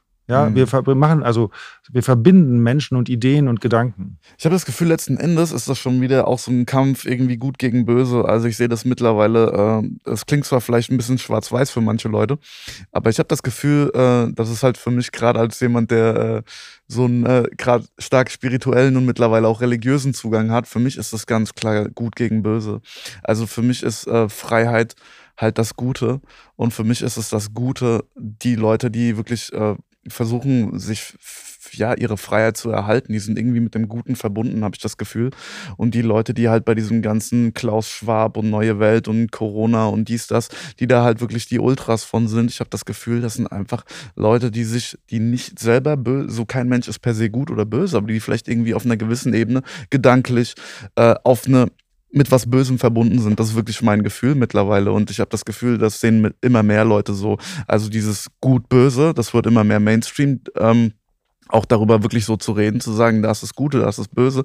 Und ich sehe das mittlerweile auch so. Ich hätte früher gesagt, früher hätte ich wahrscheinlich gesagt, oh, es gibt kein Gut und Böse und alles ist einfach nur und der Mensch gibt dem nur Wertung. Aber mittlerweile sehe ich das anders. Ich habe das Gefühl, es gibt ganz klar das Gute und es gibt ganz klar das Böse. Und ich finde, das zeigt sich gerade in diesen Zeiten so sexy offenbar wie noch nie. Ich habe das Gefühl, das kann man so schön sehen, wie da einfach plötzlich dieser Kampf plötzlich so richtig aufbrodelt, wie sich das Böse auch nochmal richtig auf, also aufstemmt und jetzt versucht nochmal noch mal richtig so so, sein, sein, sein, so, so, so die Macht zu behalten und jetzt richtig stark auszubauen. Und auch so ganz offensichtlich. Also ich habe das Gefühl, das ist gerade so offensichtlich wie noch nie, was böse ist. Also ich habe das Gefühl, es zeigt sich gerade sehr in der reinen Form.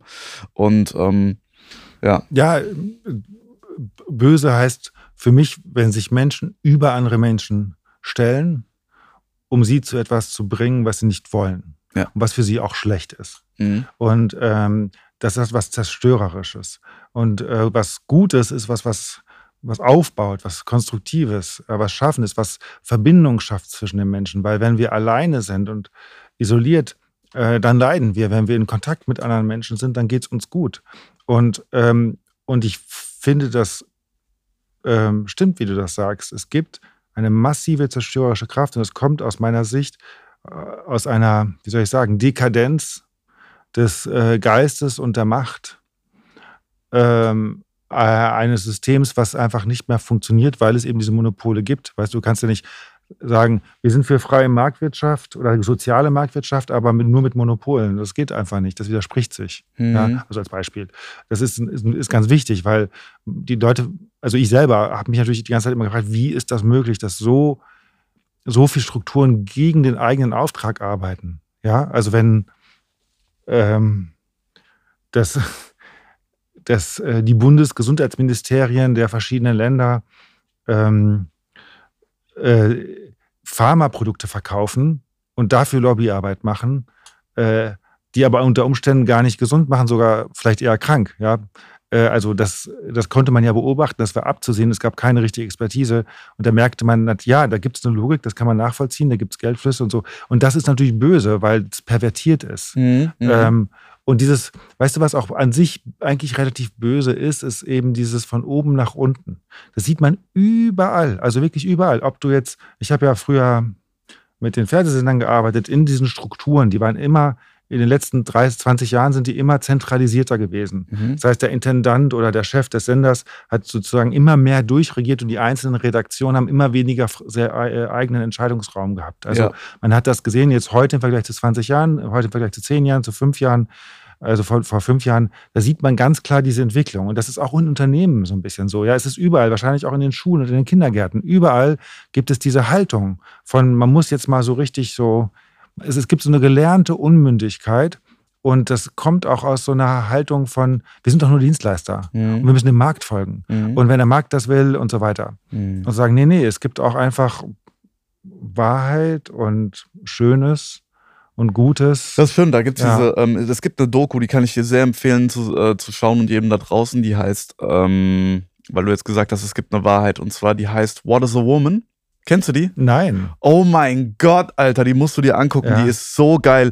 What is a Woman von Matt Walsh heißt der, glaube ich. Ja. Ähm, oder es ist Neil Walsh. Nee, ich glaube Matt Walsh. Und ähm, mhm. da redet er quasi, er geht quasi durch die äh, durch die USA zu Gender Studies Experten, zu Psychologen, zu Chirurgen und stellt halt über so, äh, und interviewt die halt, besonders Leute, die zum Beispiel auch äh, ähm, halt ja auch jüngere Menschen, sogar teilweise Kinder zu Transgendern umoperieren und so halt, ne? Ah. Und geht halt immer mit der Frage hin, what is a woman? Ah. Ja, und äh, kriegt nie eine, also was ist eine Frau? Und kriegt nie eine richtige Antwort. Keiner kann diese Frage so richtig beantworten.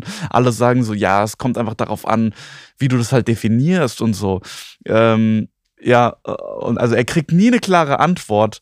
Ähm, und äh, dann irgendwann, äh, weil du gesagt hast, äh, weil, weil, du halt gesagt hast, äh, Wahrheit, irgendwann fragt der eine, ähm, ja, fragt er die auch, was, was ist eine Frau? Und dann sagt, sagt sie auch ja, es, es, ja, es kommt immer drauf an, wie man es definiert. Und das heißt dann, ja, aber bin, bin, bin ich eine Frau?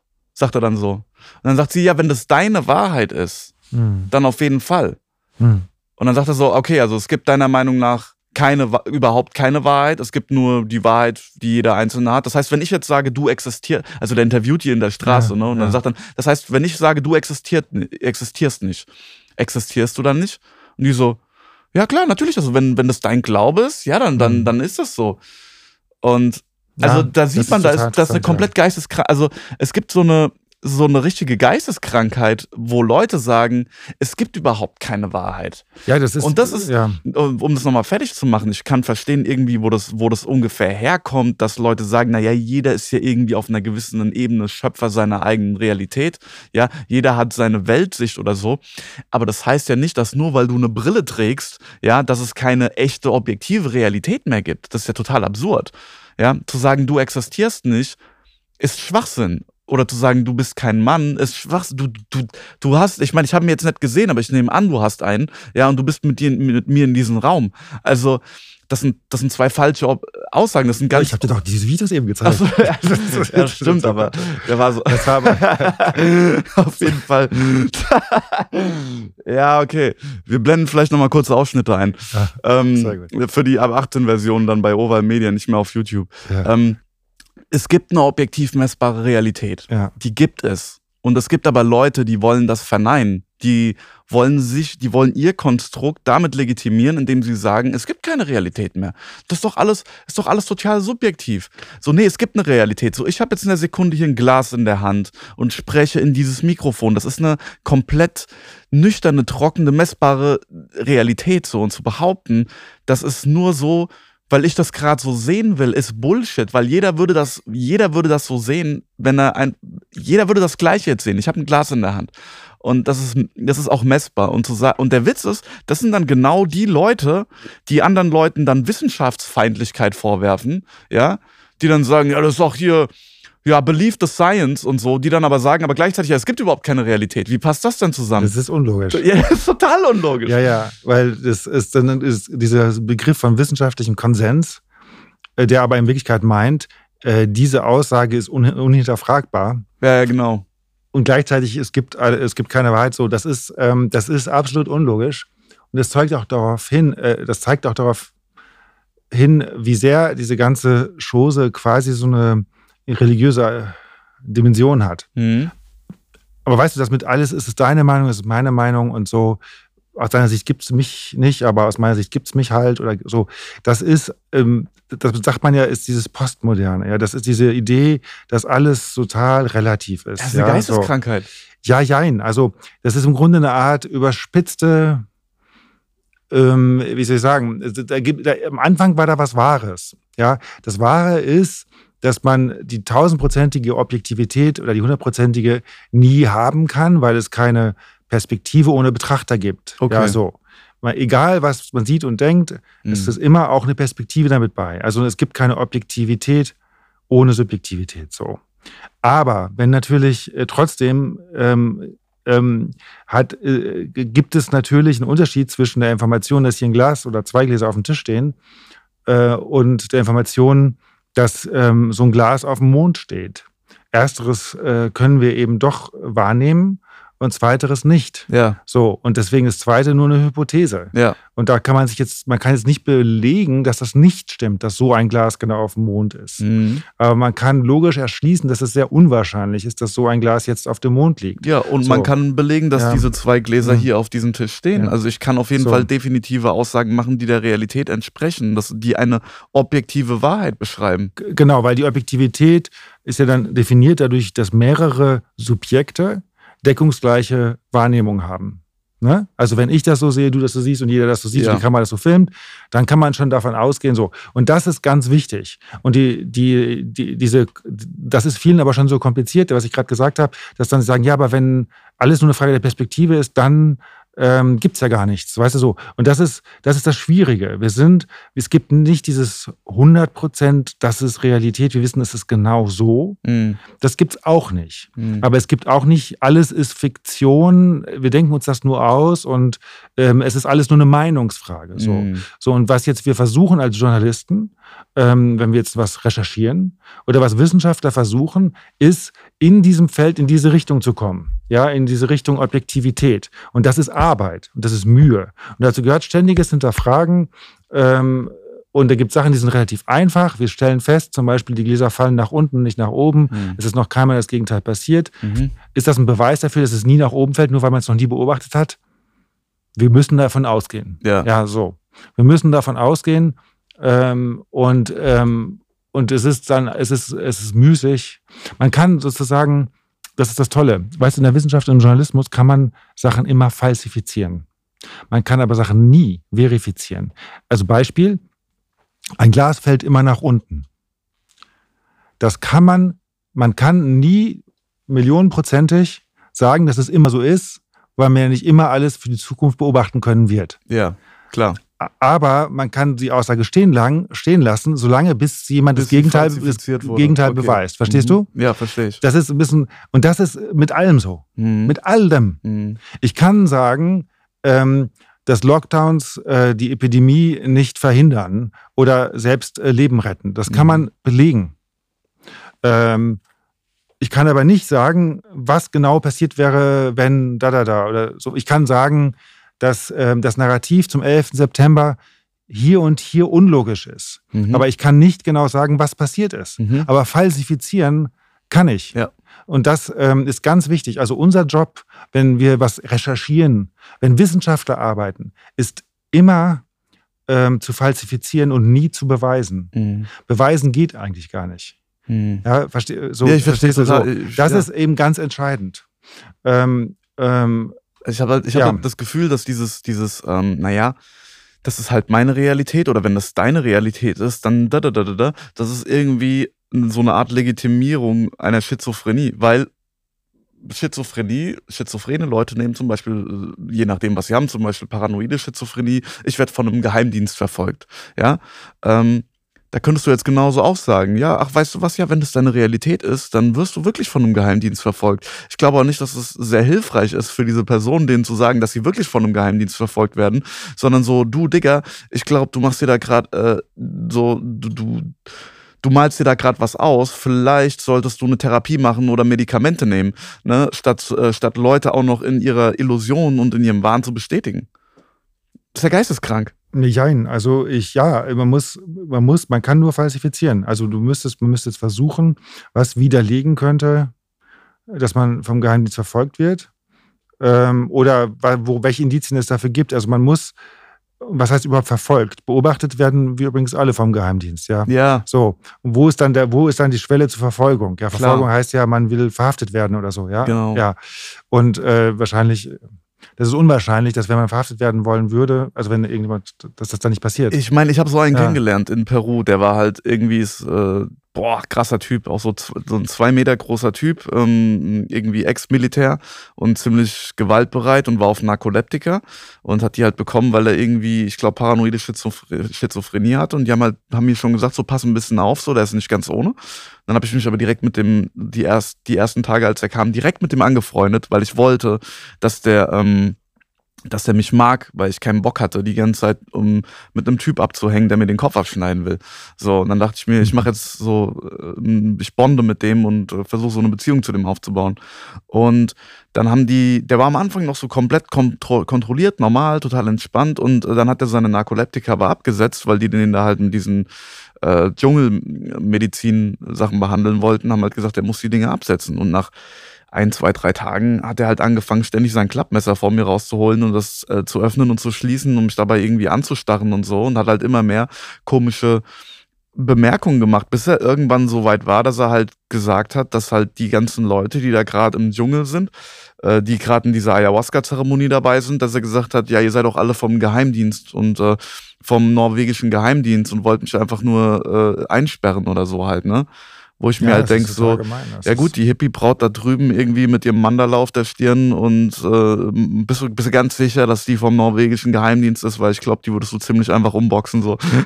und äh, das sind einfach so Sachen, wo halt einfach eine ganz klare wo, wo jemand eine ganz klare Verzerrung der Realität hat. Und wenn das Mainstream wird, wenn das Mainstream wird, so zu agieren und das zu, auch noch zu legitimieren, zu sagen, ja, nee, weißt du, es ist halt meine Re Realität. Das ist halt, du legitimierst dann halt eine absolute Geisteskrankheit, meiner Meinung nach. Ich meine, alles, wie du sagst, natürlich, der, der, der Grundgedanke dahinter, der hat erstmal eine, da ist was Wahres drin, dass man sagt, es gibt keine letztendlich, letztendliche Objektivität und so, natürlich.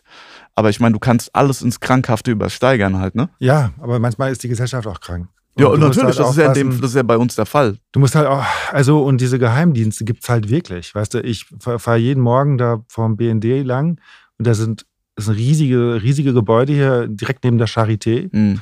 Und ich frage mich immer, was machen die den ganzen Tag? Und ich Mhm. frage mich das jeden Tag. Und dann sehe ich, so viele Leute machen da irgendwas. Mhm. Ja.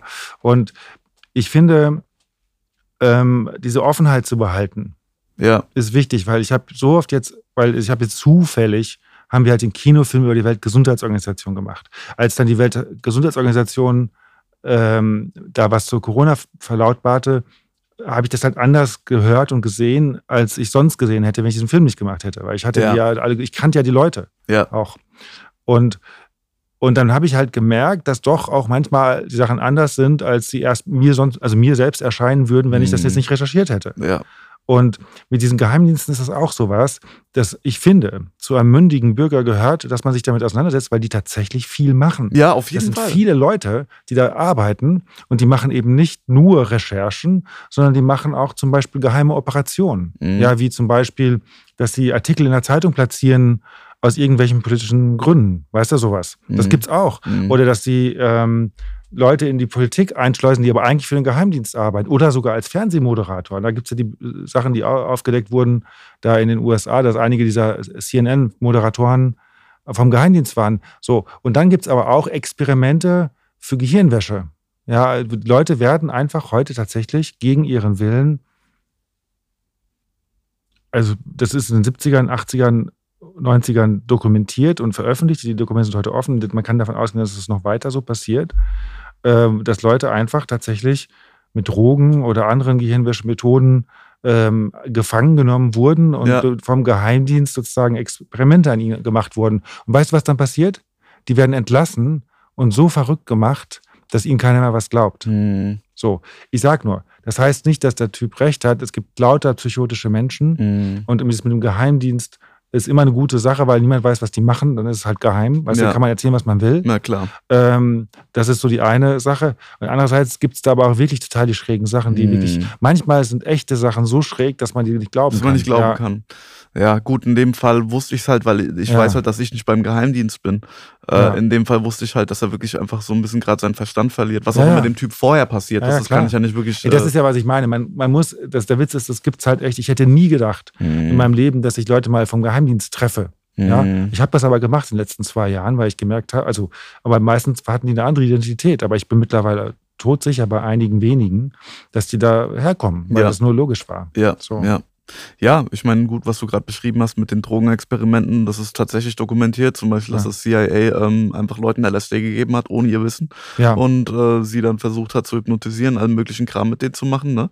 Die Leute sind dann, glaube ich, meistens äh, sehr psychotisch aus der Sache rausgegangen. genau. Und Schrecklich. Ähm, das ist halt natürlich äh, Das ist wirklich schrecklich. Sachen, die passieren. Ne? Ja, und das ist ähm, sehr unmenschlich und das ist, ähm, man behandelt Bürger, als ob sie unmündige Versuchskaninchen wären. Mhm. Ja, das ist ganz schrecklich. Diese Haltung, ähm, ähm, ja, gibt es immer noch, findet sich immer wieder wieder und das muss man auch öffentlich machen. Ja. Ja, und das, da gibt es Bücher drüber, da gibt Ja, aber nee, es geht halt nicht, weil es dann Hassrede. Ach so. Und ähm, du als Hass, Hassprediger quasi bist ja sowieso unerwünscht in dem Establishment und ähm, sowas darf man ja auch keine Bühne geben, weil es wird dann meistens auch äh, von die Rechten applaudieren dann besonders und die Querdenker und ich meine, das kannst du ja nicht wirklich, ich meine, willst du wirklich von denen Applaus kriegen oder was? Ja? Willst du, ja, willst du für das Lager, willst du denen zuarbeiten? Ja, ist ja, ist ja klar, Herr, Herr Ziebes, so. Ja, also ich bin gerade Ausdenker und ähm, ich, ich bin die bürgerliche Mitte und ich glaube, dass, ähm, dass diese Versuche der Diffamierung bei den Leuten, die unsere Sendung gesehen haben, nicht ankommen. Das ist eben das Faszinierende. Die Leute, die die Sendung nicht gesehen haben, die schlucken das. So Mhm. wie die klar. bei der Sparkasse oder bei der Raiffeisenbank. Klar. Die haben mir das auch am Telefon gesagt. Ja, ich hatte jetzt noch nichts gesehen von Ihnen, aber mir schien das erstmal so. Sie schienen mir sympathisch, aber wenn Sie dann solche Leute interviewen, weißt du, wie den Binner und den Bhakti, das geht ja gar nicht. Ja, das ist aber immer so, dass die Leute, Ja. die keine Ahnung haben, äh, das ist wie bei dem Joe Rogan, Taz, äh, wie bei diesem Taz-Artikel, der bei mich geschrieben wurde, äh, wo echt immer wieder Leute denen diesen Taz-Artikel als Beleg hinhalten wollen dafür, dass ich neurechts bin. Ja, und das Mhm. Krasse ist zum Beispiel, und das fand ich auch so krass, die haben in diesem Taz-Artikel gesagt, dass ähm, Nikolai Binner ist halt irgendwie Teil von der Neurechten, unter anderem wie Comedians, äh, Joe Rogan, ähm, Andrew Schulz Tim Dillon. Und das sind halt wirklich so die absoluten Mainstream-Comedians. Und dann hat das, wollte er es belegen damit, dass er gesagt hat, ja, Joe Rogan hat ja zum Beispiel auch Podcast-Gäste wie Milo Giannopoulos äh, in seinem Podcast gehabt, die ja von der Rechten sind, ja. Und Joe Rogan, und nur, nur das sagt er halt. Ja. Was aber weglässt, ist, dass Joe Rogan auch Bernie Sanders in seinem Podcast hat und sogar gesagt hat, dass er ihn wählen wird. Also sogar Wahlwerbung mit so einer Aussage für Bernie Sanders gemacht hat. Und das ist total krass, ne? Weil ich meine, im Endeffekt Bernie Sanders ist so der, der linkste von den ganzen Kandidaten, die diese Wahl zu bieten hatte. Ja. ja. den hatte er nämlich auch im Podcast und hat gesagt, er würde sogar den wählen. Das heißt, ähm, dieser Taz-Artikel hat zum Beispiel gelogen. Und zwar mhm ganz bewusst, indem er halt eine Halbwahrheit erzählt hat. Und eine Halbwahrheit ist keine, das ist ein, für mich ein komplett falscher Begriff, weil es gibt keine halbe Wahrheit. Es gibt die Wahrheit und alles andere ist nicht die Wahrheit. Es gibt keine Halbwahrheit. Du kannst keine, du kannst nicht sagen, das ist die halbe Wahrheit. Zu der Wahrheit gehört immer das Ganze dazu. Sobald du irgendwas weglässt, ist es eine Lüge. Es gibt mhm. keine Halbwahrheit. Das ist Bullshit. Und das ist gelogen. Also Taz, sorry, Taz ist Fake News. Was sie auch noch reingeschrieben haben zum Beispiel, auch richtig krass. Die haben halt gesagt so, ja, ähm, dass Nikolai Binner faktisch nicht korrekt arbeitet und das liegt äh, äh, und dann haben sie diesen Artikel zitiert vom äh, vom äh, also da, da, haben sie zitiert, dass ich gesagt habe, dass die äh, Pan Pandemie-Maßnahmen mehr Tote äh, zu mehr Toten geführt hätten als die Pandemie selbst. Und da, dafür habe ich halt diesen Welternährungsbericht von den Vereinigten Nationen aus dem Jahr 2020 zitiert. Ja, und dann hat er gesagt, ja, aber der Bericht sagt nicht, dass die Maßnahmen daran schuld sind, sondern die Pandemie selbst. Und der Witz ist, ja, das steht in der Überschrift drin, aber wenn man den Artikel, also den Bericht ja. lesen würde, auf Seite zwei oder drei steht genau drin, dass es die Maßnahmen sind. Also auch hier einfach also wirklich Fake News, also einfach gelogen. Also wirklich, entweder hat der Typ den Artikel nicht gelesen und ist einfach ein Honk, der den Artikel nicht gelesen hat und dachte, ich brauche nur die Überschrift lesen und das reicht. Oder er hat wirklich ganz bewusst gelogen. Er hat das gelesen und hat trotzdem gelogen. Also das sind die zwei Optionen. Das ist interessant. Ja. Und ähm, das Krasse ist halt, Leute schlucken das, weil die sagen, ah, ist doch Taz ja, hier ist irgendwie offiziell taz.de. Ach, Taz kenne ich, habe ich auch schon am Kiosk gesehen. Ja, ja, dann, dann stimmt schon. Du, keine Ahnung, wer Joe Rogan oder Tim Dillon ist, weißt du, vielleicht, ich meine, viele Leute in Deutschland kennen die nicht, ja. Mhm. Die sagen danach, ja, ah, der hatte auch einen Rechten. Ja, hier, Nikolai Binder, ah, wurde im gleichen Satz genannt. Ja, wird das schon stimmen. Dass der Typ Wahlwerbung für Bernie Sanders gemacht hatte, müsste jedem, der eine Achtel Hirnzelle hat, erklären können, dass der Typ nicht von der Rechten ist, sondern vielleicht einfach nur ein Typ, der sich sehr viele verschiedene Positionen anhört. Ja, das ist ja das Schlimmste an diesem Zitat, finde ich, ähm, dass es eine Kontaktschuldlogik gibt für einen Moderator in einem absurd, Podcast. Ne? Also es ist doch unsere Pflicht, genau. verschiedene Perspektiven zu hören. Ja. Und ähm, weißt du, ich mache Dokumentarfilme, ich würde auch einen Mörder interviewen. Ja klar. Weißt du, was ist denn das für ein Bullshit? Na klar. Also die Kontaktschildlogik ist sowas an antidemokratisch. Ja. Und ähm, anti-aufklärerisch, ja. anti-journalistisch und anti-wissenschaftlich. Es ist so, als wenn der Wissenschaftler sagt, ja, ich möchte jetzt eine Studie machen über die Angstzustände in Deutschland, aber ich werde nicht die AfD-Wähler befragen. Ja, ja, ja what? I mean, ja, ja. Die gehören auch zu den. Das, ist, so, wie, das so. ist wie, als würdest du ZDF-Journalisten äh, ja. sagen, dass sie zur Rechten gehören, weil sie ja, du, du, du, hast, du hattest doch mal dieses Höcke-Interview geführt. Hä? Hast du nicht, warst du nicht der Journalist, der Höcke befragt hat? Ja. So, na guck mal, dann könntest du sagen, ja, guck mal, dieser ZDF-Journalist, der hat Höcke in seine Sendung eingeladen. Ja, ja, klar ja, Moment mal, Bro, das ist halt den sein fucking Job. Ja. Willst dich verarschen? Ja. Also, das ist wirklich ist, absurd. Ne? Ja, also das ist. Also die eine Seite darf ja. das immer so, die öffentlich-rechtlichen zum Beispiel, da wird keiner Fragen stellen, wenn jetzt zum Beispiel Höcke in eine Sendung. Wenn Höcke bei Lanz sitzt, mhm. würde jetzt keiner oder ganz wenige würden sagen, ah, Markus Lanz arbeitet der AfD oder der Rechten zu. Würde keiner sagen. Aber wenn du Höcke einladen würdest, dann wäre Polen mhm. offen, Alter. Und zwar ganz schnell. Ja, also wir müssen, ich meine, ich glaube, das Schöne ist, dass, äh, dass das so unjournalistisch ist, dass die Leser, die das sozusagen nicht nachvollziehen können, sich selbst aussortieren, ne? Ja, wie soll ich sagen, das sind auch keine wichtigen Multiplikatoren. Ja. Ja, das sind nicht die, die wir als, als gewinnen müssen. Mhm. Wir müssen die Leute gewinnen, die äh, ähm, selber denken wollen. Mhm. Weil die haben auch mehr Einfluss darauf, wie sich die Gesellschaft weiterentwickeln wird. Die Mitläufer laufen sowieso damit. Ja, die würden auch mit uns mitlaufen. Ja. ja das ist, ähm, wir brauchen äh, es, es reichen, weißt du, es ist auch nicht so, dass eine neue Gesellschaft gebaut wird auf den Impuls von über 50 Prozent der Menschen. Nein, eine neue Gesellschaft wird ge gebaut auf den Impuls von wenigen, wo dann auf einmal die Leute merken, ja, es ist irgendwie besser für uns, da mitzugehen. Weil ich glaube, dass die Zeit ähm, gegen die jetzt Mächtigen spielt, weil sie so viel zerstören. Und, ähm, und man merkt es ja auch daran, wie hart wir bekämpft werden, aber man merkt es auch daran, wie hart wir unterstützt werden. Mm, ja. ja. Also das ist doch der Wahnsinn. Weißt du, die, ähm, ich, ich habe ja nun wirklich zum Beispiel keine große Öffentlichkeit, viel kleiner als du.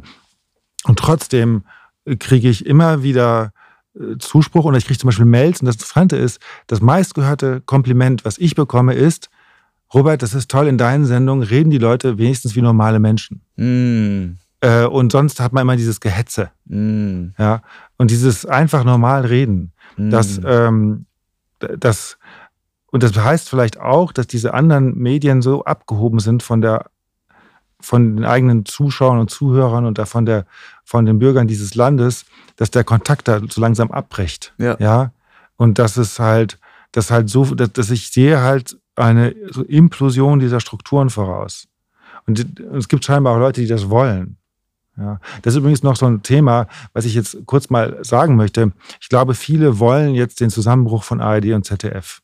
Und es gibt ja ganz äh, Initiativen dann und so weiter. Und ich finde, dass die richtig viel Scheiße gebaut haben die letzten Jahre. Und nicht nur hier in dieser äh, Corona-Krise und nicht nur in der Ukraine-Krise, sondern auch schon vorher. Mhm. Aber ich finde es eigentlich toll, dass es ein öffentlich-rechtliches Programm gibt, wenn es, in, wenn es halt das machen würde, was in den Statuten stünde. Ja, ja aber das tun sie ja, nicht. Ja, das Deswegen tun sie halt ist es nicht. halt schon gut, wenn sie zusammenbrechen würden. Nein, meine das persönliche. Meinung. Ja, das ist auch meine Meinung, aber ich will nicht, dass es so ist wie in den USA in Deutschland. Mhm. Weil in den USA hast du halt gar nicht sowas und nur irgendwelche Konzerne mit Drittinteressen machen Medien Mhm. und, ähm, und das Programm ist noch ärmer Mhm. Und noch unreflektierter. Mhm. Und dann kommt in Nachrichten nicht irgendwie, äh, irgendwie so eine Art Polittheater, sondern so ein persönlich, persönliches Theater. Dieser Star wurde ertappt, wie er zu schnell fuhr, ist dann sozusagen Breaking News. So, und dann denkt man, irrelevant. Mhm. Ja. Ja, hoffen wir mal, dass es. Äh, Relevanz, weißt du, Relevanz ist, glaube ich, ein wichtiger Faktor. Ich mal glaube, was die größte Verkleisterung der Gehirne entsteht dadurch, dass man unter Ablenkung leidet, dass man Informationen bekommt, die man nicht braucht. Mhm. Ja, aber das ist halt äh, schwierig, sich dem erstmal zu entziehen, diesem Ja, Zyklus, ne? Weil genau. wenn du da auch erstmal drin steckst und vor allem die ganzen Kids, die halt äh, mit Mhm. Instagram und TikTok auf dem Handy rumrennen, die werden ja schon, die werden ja mit der Muttermilch, mit der Muttermilch schon verkleistert, weil die das ja halt aufziehen halt, ne? Und ich merke ja selbst, wie es für mich als Erwachsener, ja, ich meine, ich bin jetzt 30 so, äh, werde im Oktober 31, für, wie das selbst für mich schwierige war. Also ich habe das Gefühl, jetzt langsam gelingt es mir wirklich sehr gut. Also ich habe jetzt wirklich äh, tatsächlich, seitdem ich irgendwie in so einer, ja, äh, seitdem ich hier Bruno Gröning und so eine Gottverbindung habe, habe ich sehr viele Süchte auch gehen lassen können. Unter anderem halt diese ähm, Social Media Sucht, die tatsächlich immer weniger wird. Ich habe immer noch relativ viel Handyzeit. Also wenn ich auf meine durchschnittlichen Handygebrauch pro, Ta äh, pro Tag gucke, bin ich immer noch bei drei bis vier Stunden. Das ist schon sau viel, Alter. Mhm. Aber ähm, es ist trotzdem oft dann halt auch Google Maps oder ich schreibe mit irgendwelchen Leuten oder telefoniere, äh, aber kaum noch Instagram und so. Und das hat mich wirklich, das hat mich so viel äh, Kraft auch gebraucht, irgendwie an den Punkt zu kommen, wo ich mich davon irgendwie, das ist, das ist wie so un unsichtbare Tentakeln, die an dir ranziehen halt, ne? Und diese ganzen Dinger sind ja so durchdesignt, dass sie dich eben so krass süchtig machen. Und ähm, das braucht so viel Kraft, sich davon nicht ähm, kriegen zu lassen. Oder Mhm. zumindest äh, äh, schon, oder, oder, oder du bist halt schon jemand, der, der schon echt, sag ich mal, relativ untraumatisiert durchs Leben gegangen ist, der einfach nicht so viele Angriffspunkte hat, der sich eh schon gut so kontrollieren kann, der eh schon relativ autonom in seinem Menschsein ist. Aber sobald du ein paar offene Flanken hast, äh, hacken dieses so, so äh, Social Media und generell, ob das jetzt Social Media oder einfach nur die scheiß Tagesschau oder T-Online oder deine Startseite, egal was, das ist einfach diese Mhm. Aufmerksamkeit, das wird so krass, das saugt so krass an und ich finde, das sieht man auch so heftig, wenn man irgendwo im Flieger sitzt oder du sitzt irgendwo, wo du wartest und da ist eine Mutter mit einem nervigen Kind und das Kind ist und heult die ganze Zeit rum. Und dann holt die Mutter einfach irgendwie ein iPad raus, hält ihm das hin und plötzlich ist das Kind stillgelegt, als wäre nichts. Einfach Hypnose, einfach so, einfach komplett verloren, wirklich Matrix. Du siehst direkt wieder irgendwie so ein, wie so ein unsichtbarer, plötzlich wie so ein unsichtbarer Nabelschnur in dieses iPad ist und dieses Kind dann nur Gesichtsausdruck ist sofort auch abwesend. Das ist einfach so AFK, away from keyboard. Das ist einfach so, ja. Und diese, das ist halt diese Macht von einem Bildschirm, ja. Und ey, da brauchst du echt viel Kraft. Und ich, wenn ich mir überlege, dass ich mit dem ganzen Scheiß schon aufgewachsen, also wär, wäre ich wirklich damit aufgewachsen, die ganze, schon mit diesem Social Media Scheiß und so. Ich meine, die wenigsten Leute haben ja die Kapazität, einfach nur da zu sitzen und eine Person zu sein. Ich meine, die wenigsten Leute können aufs Klo gehen und kacken, ohne dabei auf ihr Handy zu schauen. Das ist so. Ja, das konnte selbst ich voll lang nicht. Und das ist einfach so. Und ich, obwohl ich mit dem Scheiß nicht aufgewachsen bin. Das heißt, die Leute werden so krass schon da reingepresst in diese Sucht, ja. Und ähm, da rauszukommen und ich, und das ist wieder äh, mein Appell an alle Namaste-Zuhörer und wahrscheinlich nicht für dich, weil das Gespräch hatten wir schon, du bist ja nicht religiös, aber ich glaube, ähm, man muss nicht unbedingt religiös sein, aber dass sich Leute wirklich was suchen in ihrem Leben, was ihnen Kraft gibt, auf die ein oder andere Art und Weise. Es gibt auch Leute, für die es Golfen gehen, eine Meditation oder so, oder für die ist ähm, äh, Meditation eine Meditation oder, äh, oder beten oder eine Kirchengemeinde oder irgendwas, ja. Und seitdem ich ich war mein Leben lang auf der Suche, habe so viele Techniken, habe so viel Kram gemacht, ja.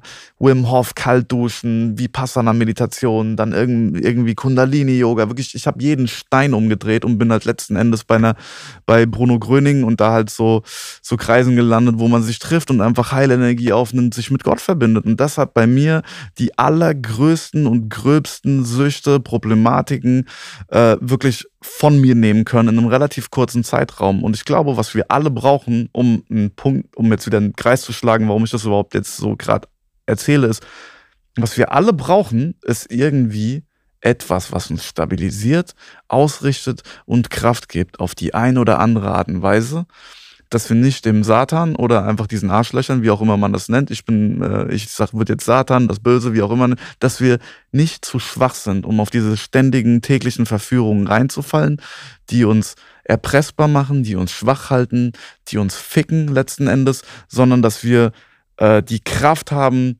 Nein zu sagen und auch zu den Sachen, die uns schaden und die Kraft haben, ja zu sagen und die Dinge zu tun, die uns gut tun, weil dann sind wir nicht mehr manipulierbar oder werden immer weniger manipulierbar, sind werden uns der Manipulation immer bewusster, werden immer autonomer und können uns dann für Freiheit entscheiden, statt irgendwie achtfach 80-fach geboostert mit neuen Maulkörben irgendwie und dieser, äh, diesem Schlauch zu Klaus Schwab irgendwie durch die Gegend zu humpeln. Und genau, ich hoffe, dass mein. ja, also bei mir ist es ganz klar, mein Trick ist, äh, aktiv zu sein. Mhm. Weißt du, wenn ich etwas mache, ein Projekt umsetze, wo ich, worin ich einen Sinn sehe, dann gibt es mir diese Kraft. Ja. Und es verbindet mich auch ähm, mit anderen und, ähm, und wahrscheinlich auch mit so einem Vibe. Man schnappt ja auch so Projekte auf. Die sind ja, manchmal sind ja Projekte in der Luft. Manchmal gibt es ja die Energie schon. Man muss das dann nur noch umsetzen, was schon eigentlich da ist. Ja. Ja, das ist so wie, wenn das, wenn der, der dir so eine Skulptur macht so einen Stein bearbeitet, ist es ja so, eigentlich ist die Skulptur schon längst drin. Ja. Man muss nur den Rest wegmachen. Genau. Und so ist es manchmal auch bei anderen Projekten. Ja, manchmal muss man, ist das Gespräch, das gab es schon vorher, das, was wir jetzt führen, aber man muss es nur noch aussprechen. Ja. So. Und da, so, so, und das, wenn man Sachen macht, aktiv ist und nicht nur konsumiert, so, äh, dann, äh, dann gibt es einem auch diesen Flow. Weißt du, das ist auch sehr schön. Ja. Das ist sehr schön. Das heißt, ich, das eine widerspricht dem anderen nicht. Ähm, aber über Handlung ermächtigen wir uns. Ja. Und über Aushalten entmündigen wir ja. uns. Ja, und dieses Aushalten, ähm, sich vorschreiben lassen, was man machen muss und so weiter, das ist per se schon einfach problematisch. Das ist mhm. per se schon sehr ungesund. Ja, total. Ja. ja. Genau. Also ich glaube, das ist äh, ich glaube, darum geht es am Ende des Tages, dass du in die Handlung kommst. Mhm. Und die spirituellen Praktiken zum Beispiel, die haben mir dabei aber einfach geholfen mhm. äh, oder die haben mir die Kraft gegeben, dass ich mich auf einer gewissen Ebene zu einem gewissen Teil heilen konnte, um in die Handlung zu kommen. Mhm. Also tatsächlich, als ich dann zum Beispiel zu äh, über Bruno Gröning zu Gott gekommen bin, kam plötzlich bei mir, ähm, das ist, klingt jetzt absurd, aber bei mir, mir kam ganz klar der Impuls irgendwie nach relativ kurzer Zeit äh, während, während einem Gebet. Ich bin in eine Kirche reingelaufen und ich habe die Hände aufgemacht, ich habe gebetet und plötzlich kam der Impuls, hör, Nikolai, hör auf zu wichsen. Der kam ganz klar. Und dann habe ich, und dann dachte ich, ja, spannend. Was sagt dir Gott? Und der wird, pass auf, pass auf, mhm. ey, pass auf, die Geschichte ist die krasseste. Also, ich war auf dem Weg zu einer Comedy-Show, ja. Mhm. Und ich war eine warum auch immer, ich war eine Stunde früher in der Gegend. Mhm. Ich weiß nicht warum, weil eigentlich, aber keine Ahnung, ich kann mich nicht mehr erinnern. Ich war eine Stunde früher in der Gegend und bei der Comedy Show in der Nähe ist eine Kirche und äh, ich habe ich bin bis zu dem Zeitpunkt wahrscheinlich zehn Jahre nicht in eine Kirche reingegangen oder so. Mhm. Ne? Und ich laufe an dieser Kirche vorbei und ich sehe, die Tür war offen. Und also ich war damals schon in diesem Bruno Gröning-Ding drin so. Ähm, und ich sehe diese Kirche und auf einmal, ich laufe einfach rein. Also es war komplett unüberlegt. Also es war wirklich wie, als wird man, hätte mein Körper mich einfach da reingesteuert. Und dann saß ich, und genau als ich gekommen bin, hat gerade eine Meditation angefangen. Also exakt in der Sekunde wirklich, weil ich bin irgendwie um Punkt 7 oder Punkt 8 dahin gegangen und genau dann ging eine Meditation los. Und ich dachte mir, oh, Meditation so, das, das mache ich ja eh.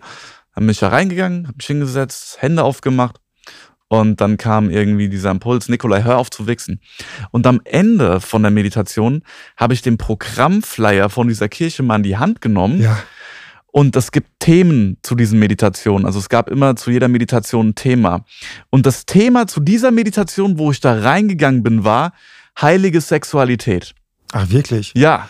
Und du, das genau, wurde aber nicht ausgesprochen. Nicht ausgesprochen, es wurde nicht gesagt. Es wurde, da, nicht wurde gar nichts gesagt. Äh, wenn sie es gesagt haben, war ich noch nicht drin. Auf ah, jeden ja. Fall, ich bin vielleicht auch ein paar drei Minuten zu spät, aber ja. also auf jeden Fall, es wurde, ich habe das Wort Sexualität oder sonst nichts gehört. Wahnsinn. Kein Wort, nichts. Ja. Da hat keiner irgendwas gesagt. Und plötzlich einfach nur mitten in der Meditation auf einmal hör auf zu wichsen. Wahnsinn. Und das ist also und dann steht dann in dem Programm wirklich drin dieses heilige Sexualität war das Thema dieser Meditation. Mhm. Und das war für mich wie so, okay, alles klar. Mhm. Und dann habe ich damit aufgehört. Und das hat, hat natürlich nicht auf Anhieb geklappt. So, ich habe dann so eine Gruppe, so eine No-Fab-Gruppe mit ein paar Männern, ein paar Jungs von mir gegründet, wo wir uns so gegenseitig bestärken, das gemeinsam durchzuziehen halt. Ne? Dann gab es immer wieder auch Rückfälle. Wenn du einen Rückfall hattest, musstest du irgendwie 30 Euro in die Kasse einzahlen. Ach, wirklich? Also wir, ja, ja, wir haben da so ein paar, äh, mich, so ein paar Hebel eingebaut, dass es wirklich auch, dass die Leute dranbleiben. Und wir hatten jede Woche, einmal in der Woche einen Call, also ein Telefonat, um das durchzuziehen. Und innerhalb dieser Periode, was dann passiert ist, ich habe ein, zwei, drei Monate später äh, oder vier Monate später angefangen, mein äh, Musikvideo zu BubbleNet abzudrehen, was ich zwei Jahre lang rumliegen hatte, äh, den Song. Mhm. Und ich habe nie die Kraft und irgendwie nie die Energie dazu hatte, um das zu machen. Äh, habe ich dann plötzlich dieses Musikvideo äh, äh, äh, endlich produzieren können oder produ produzieren lassen können. Dann habe ich dieses angefangen mit diesem Corona-Format oder diesem nicht Corona-Format, aber mit dem Satire-Format.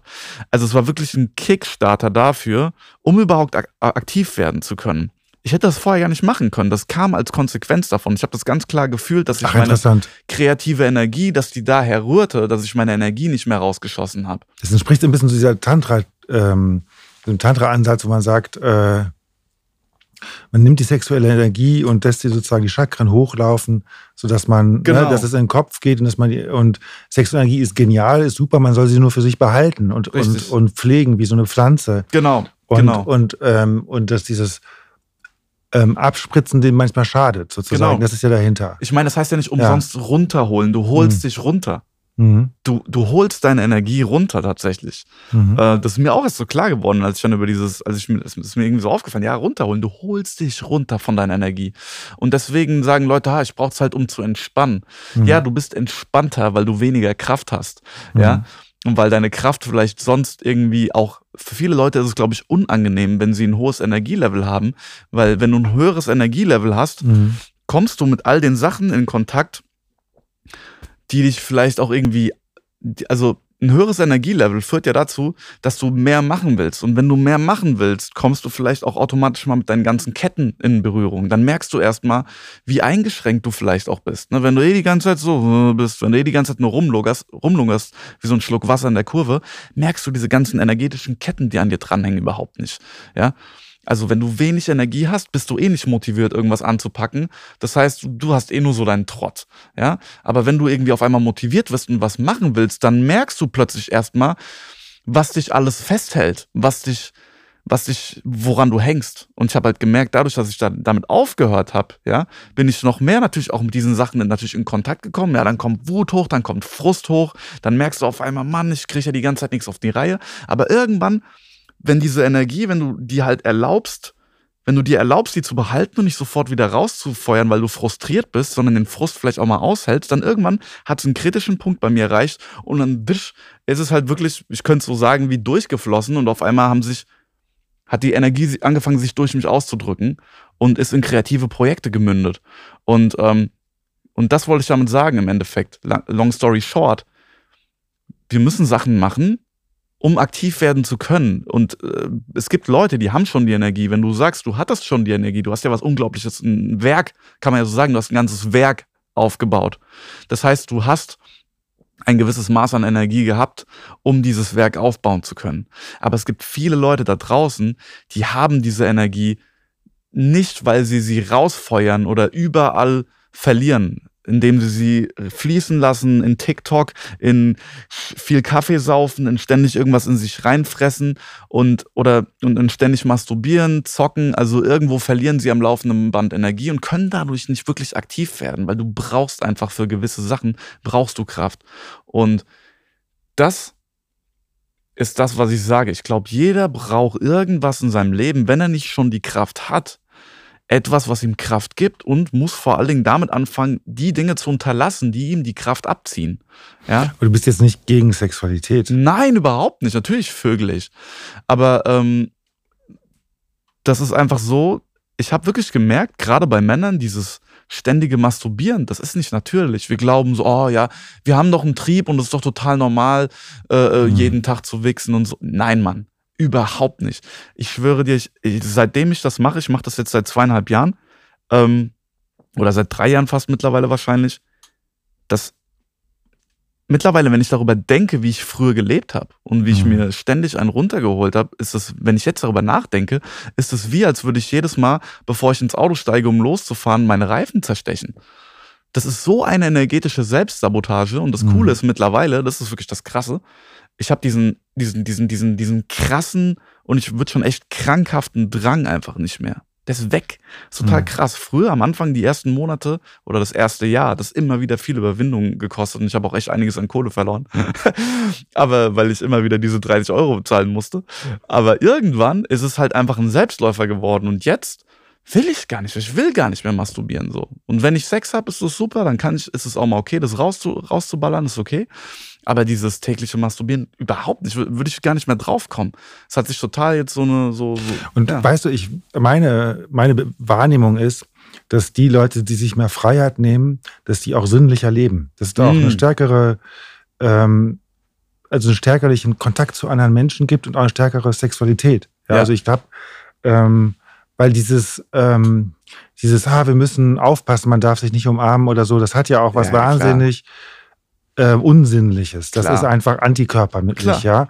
Und äh, ich weiß auch nicht, wie das dann die Leute in Beziehung machen. Oh Gott, wenn ich jetzt da meine Frau küsse oder meine pa dann ist es gleich so, könnte man sich ja anstecken. Es gibt ja nicht nur diese Bakterien und diese Viren, sondern es gibt ja noch diese Probleme. Weißt du, das, und im Grunde ist Sinnlichkeit auch dreckig. Mhm. Ja, und, das, und sie ist aber, das sind aber auch, äh, ist aber auch im energetisch. Also es braucht eben auch, es hat auch diese Reibung und diesen Austausch. Und ich, ja, ich glaube, das ist eine Energie, mit der man leben muss. Also die man zum Leben braucht. Mhm. Das, so meine ich das. Klar.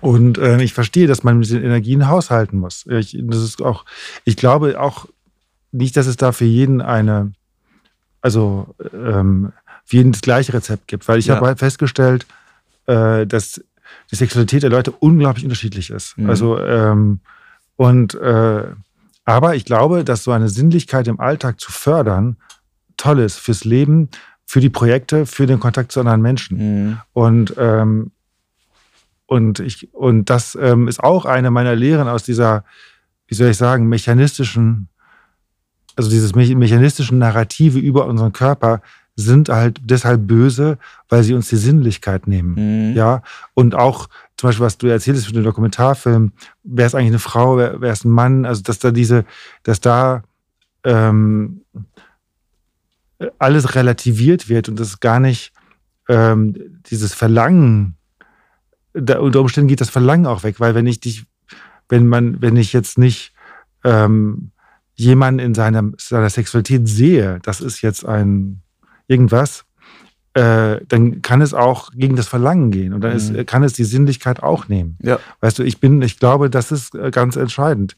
Ich glaube, ich glaube, dass die Sinnlichkeit einer der Hauptfaktoren für den Erfolg der freiheitsliebenden Menschen sein wird. Mhm. Total.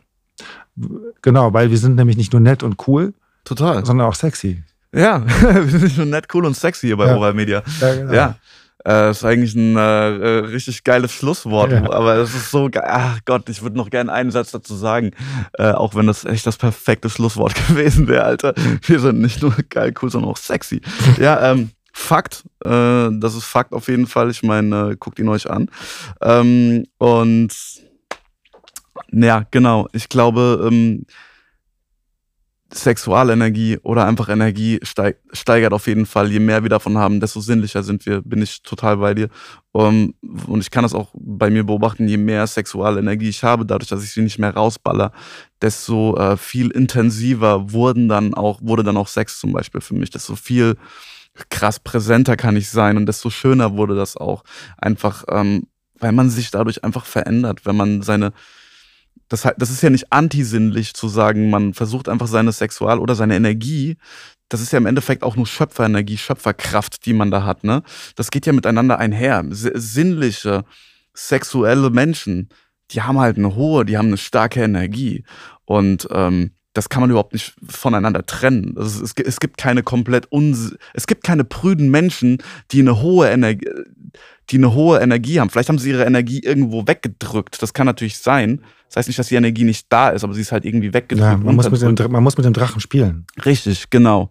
Und ähm, genau, ich glaube, äh, auch nochmal ein schönes Schlusswort. Man muss mit dem Drachen spielen. Was wir hier bei Oval Media auf jeden Fall machen. Und äh, ja, keine Ahnung, geiles Gespräch. Ich hoffe, das fühlt sich für dich auch vollständig an. Ich finde es gerade schön. Und ähm, ja, vielen Dank für die Einladung. Ja, danke, dass du da warst. Danke, dass ich, danke für deine Einladung, bei dir den Podcast machen zu dürfen in deinem Studio. Also, äh, ich lade dich gern in deinem eigenen Studio ein. Ähm, Cool, vielen, vielen Dank. Und äh, ja, in diesem Sinne, wenn ihr Lust habt, dieses Format weiterhin zu unterstützen und äh, möchtet, dass weitere Folgen produziert werden, würde sich Ober Media äh, und natürlich auch ich ähm, riesig über eine Spende freuen. Und wir haben hier in der Videobeschreibung die ähm, Kontodaten und die, ja, also PayPal, ich glaube, alle möglichen Arten und Weisen, Over Media zu stützen, äh, stehen hier in der Videobeschreibung drin. Und, ich muss ähm, was hinzusagen. Weißt du, wir haben ja diese Bankprobleme, habe ich am Anfang gesagt. Genau. Und siehst du, das Ding ist, man soll nicht Spende schreiben. Man darf Unterstützung schreiben. Unterstützung Danke. oder Schenkung.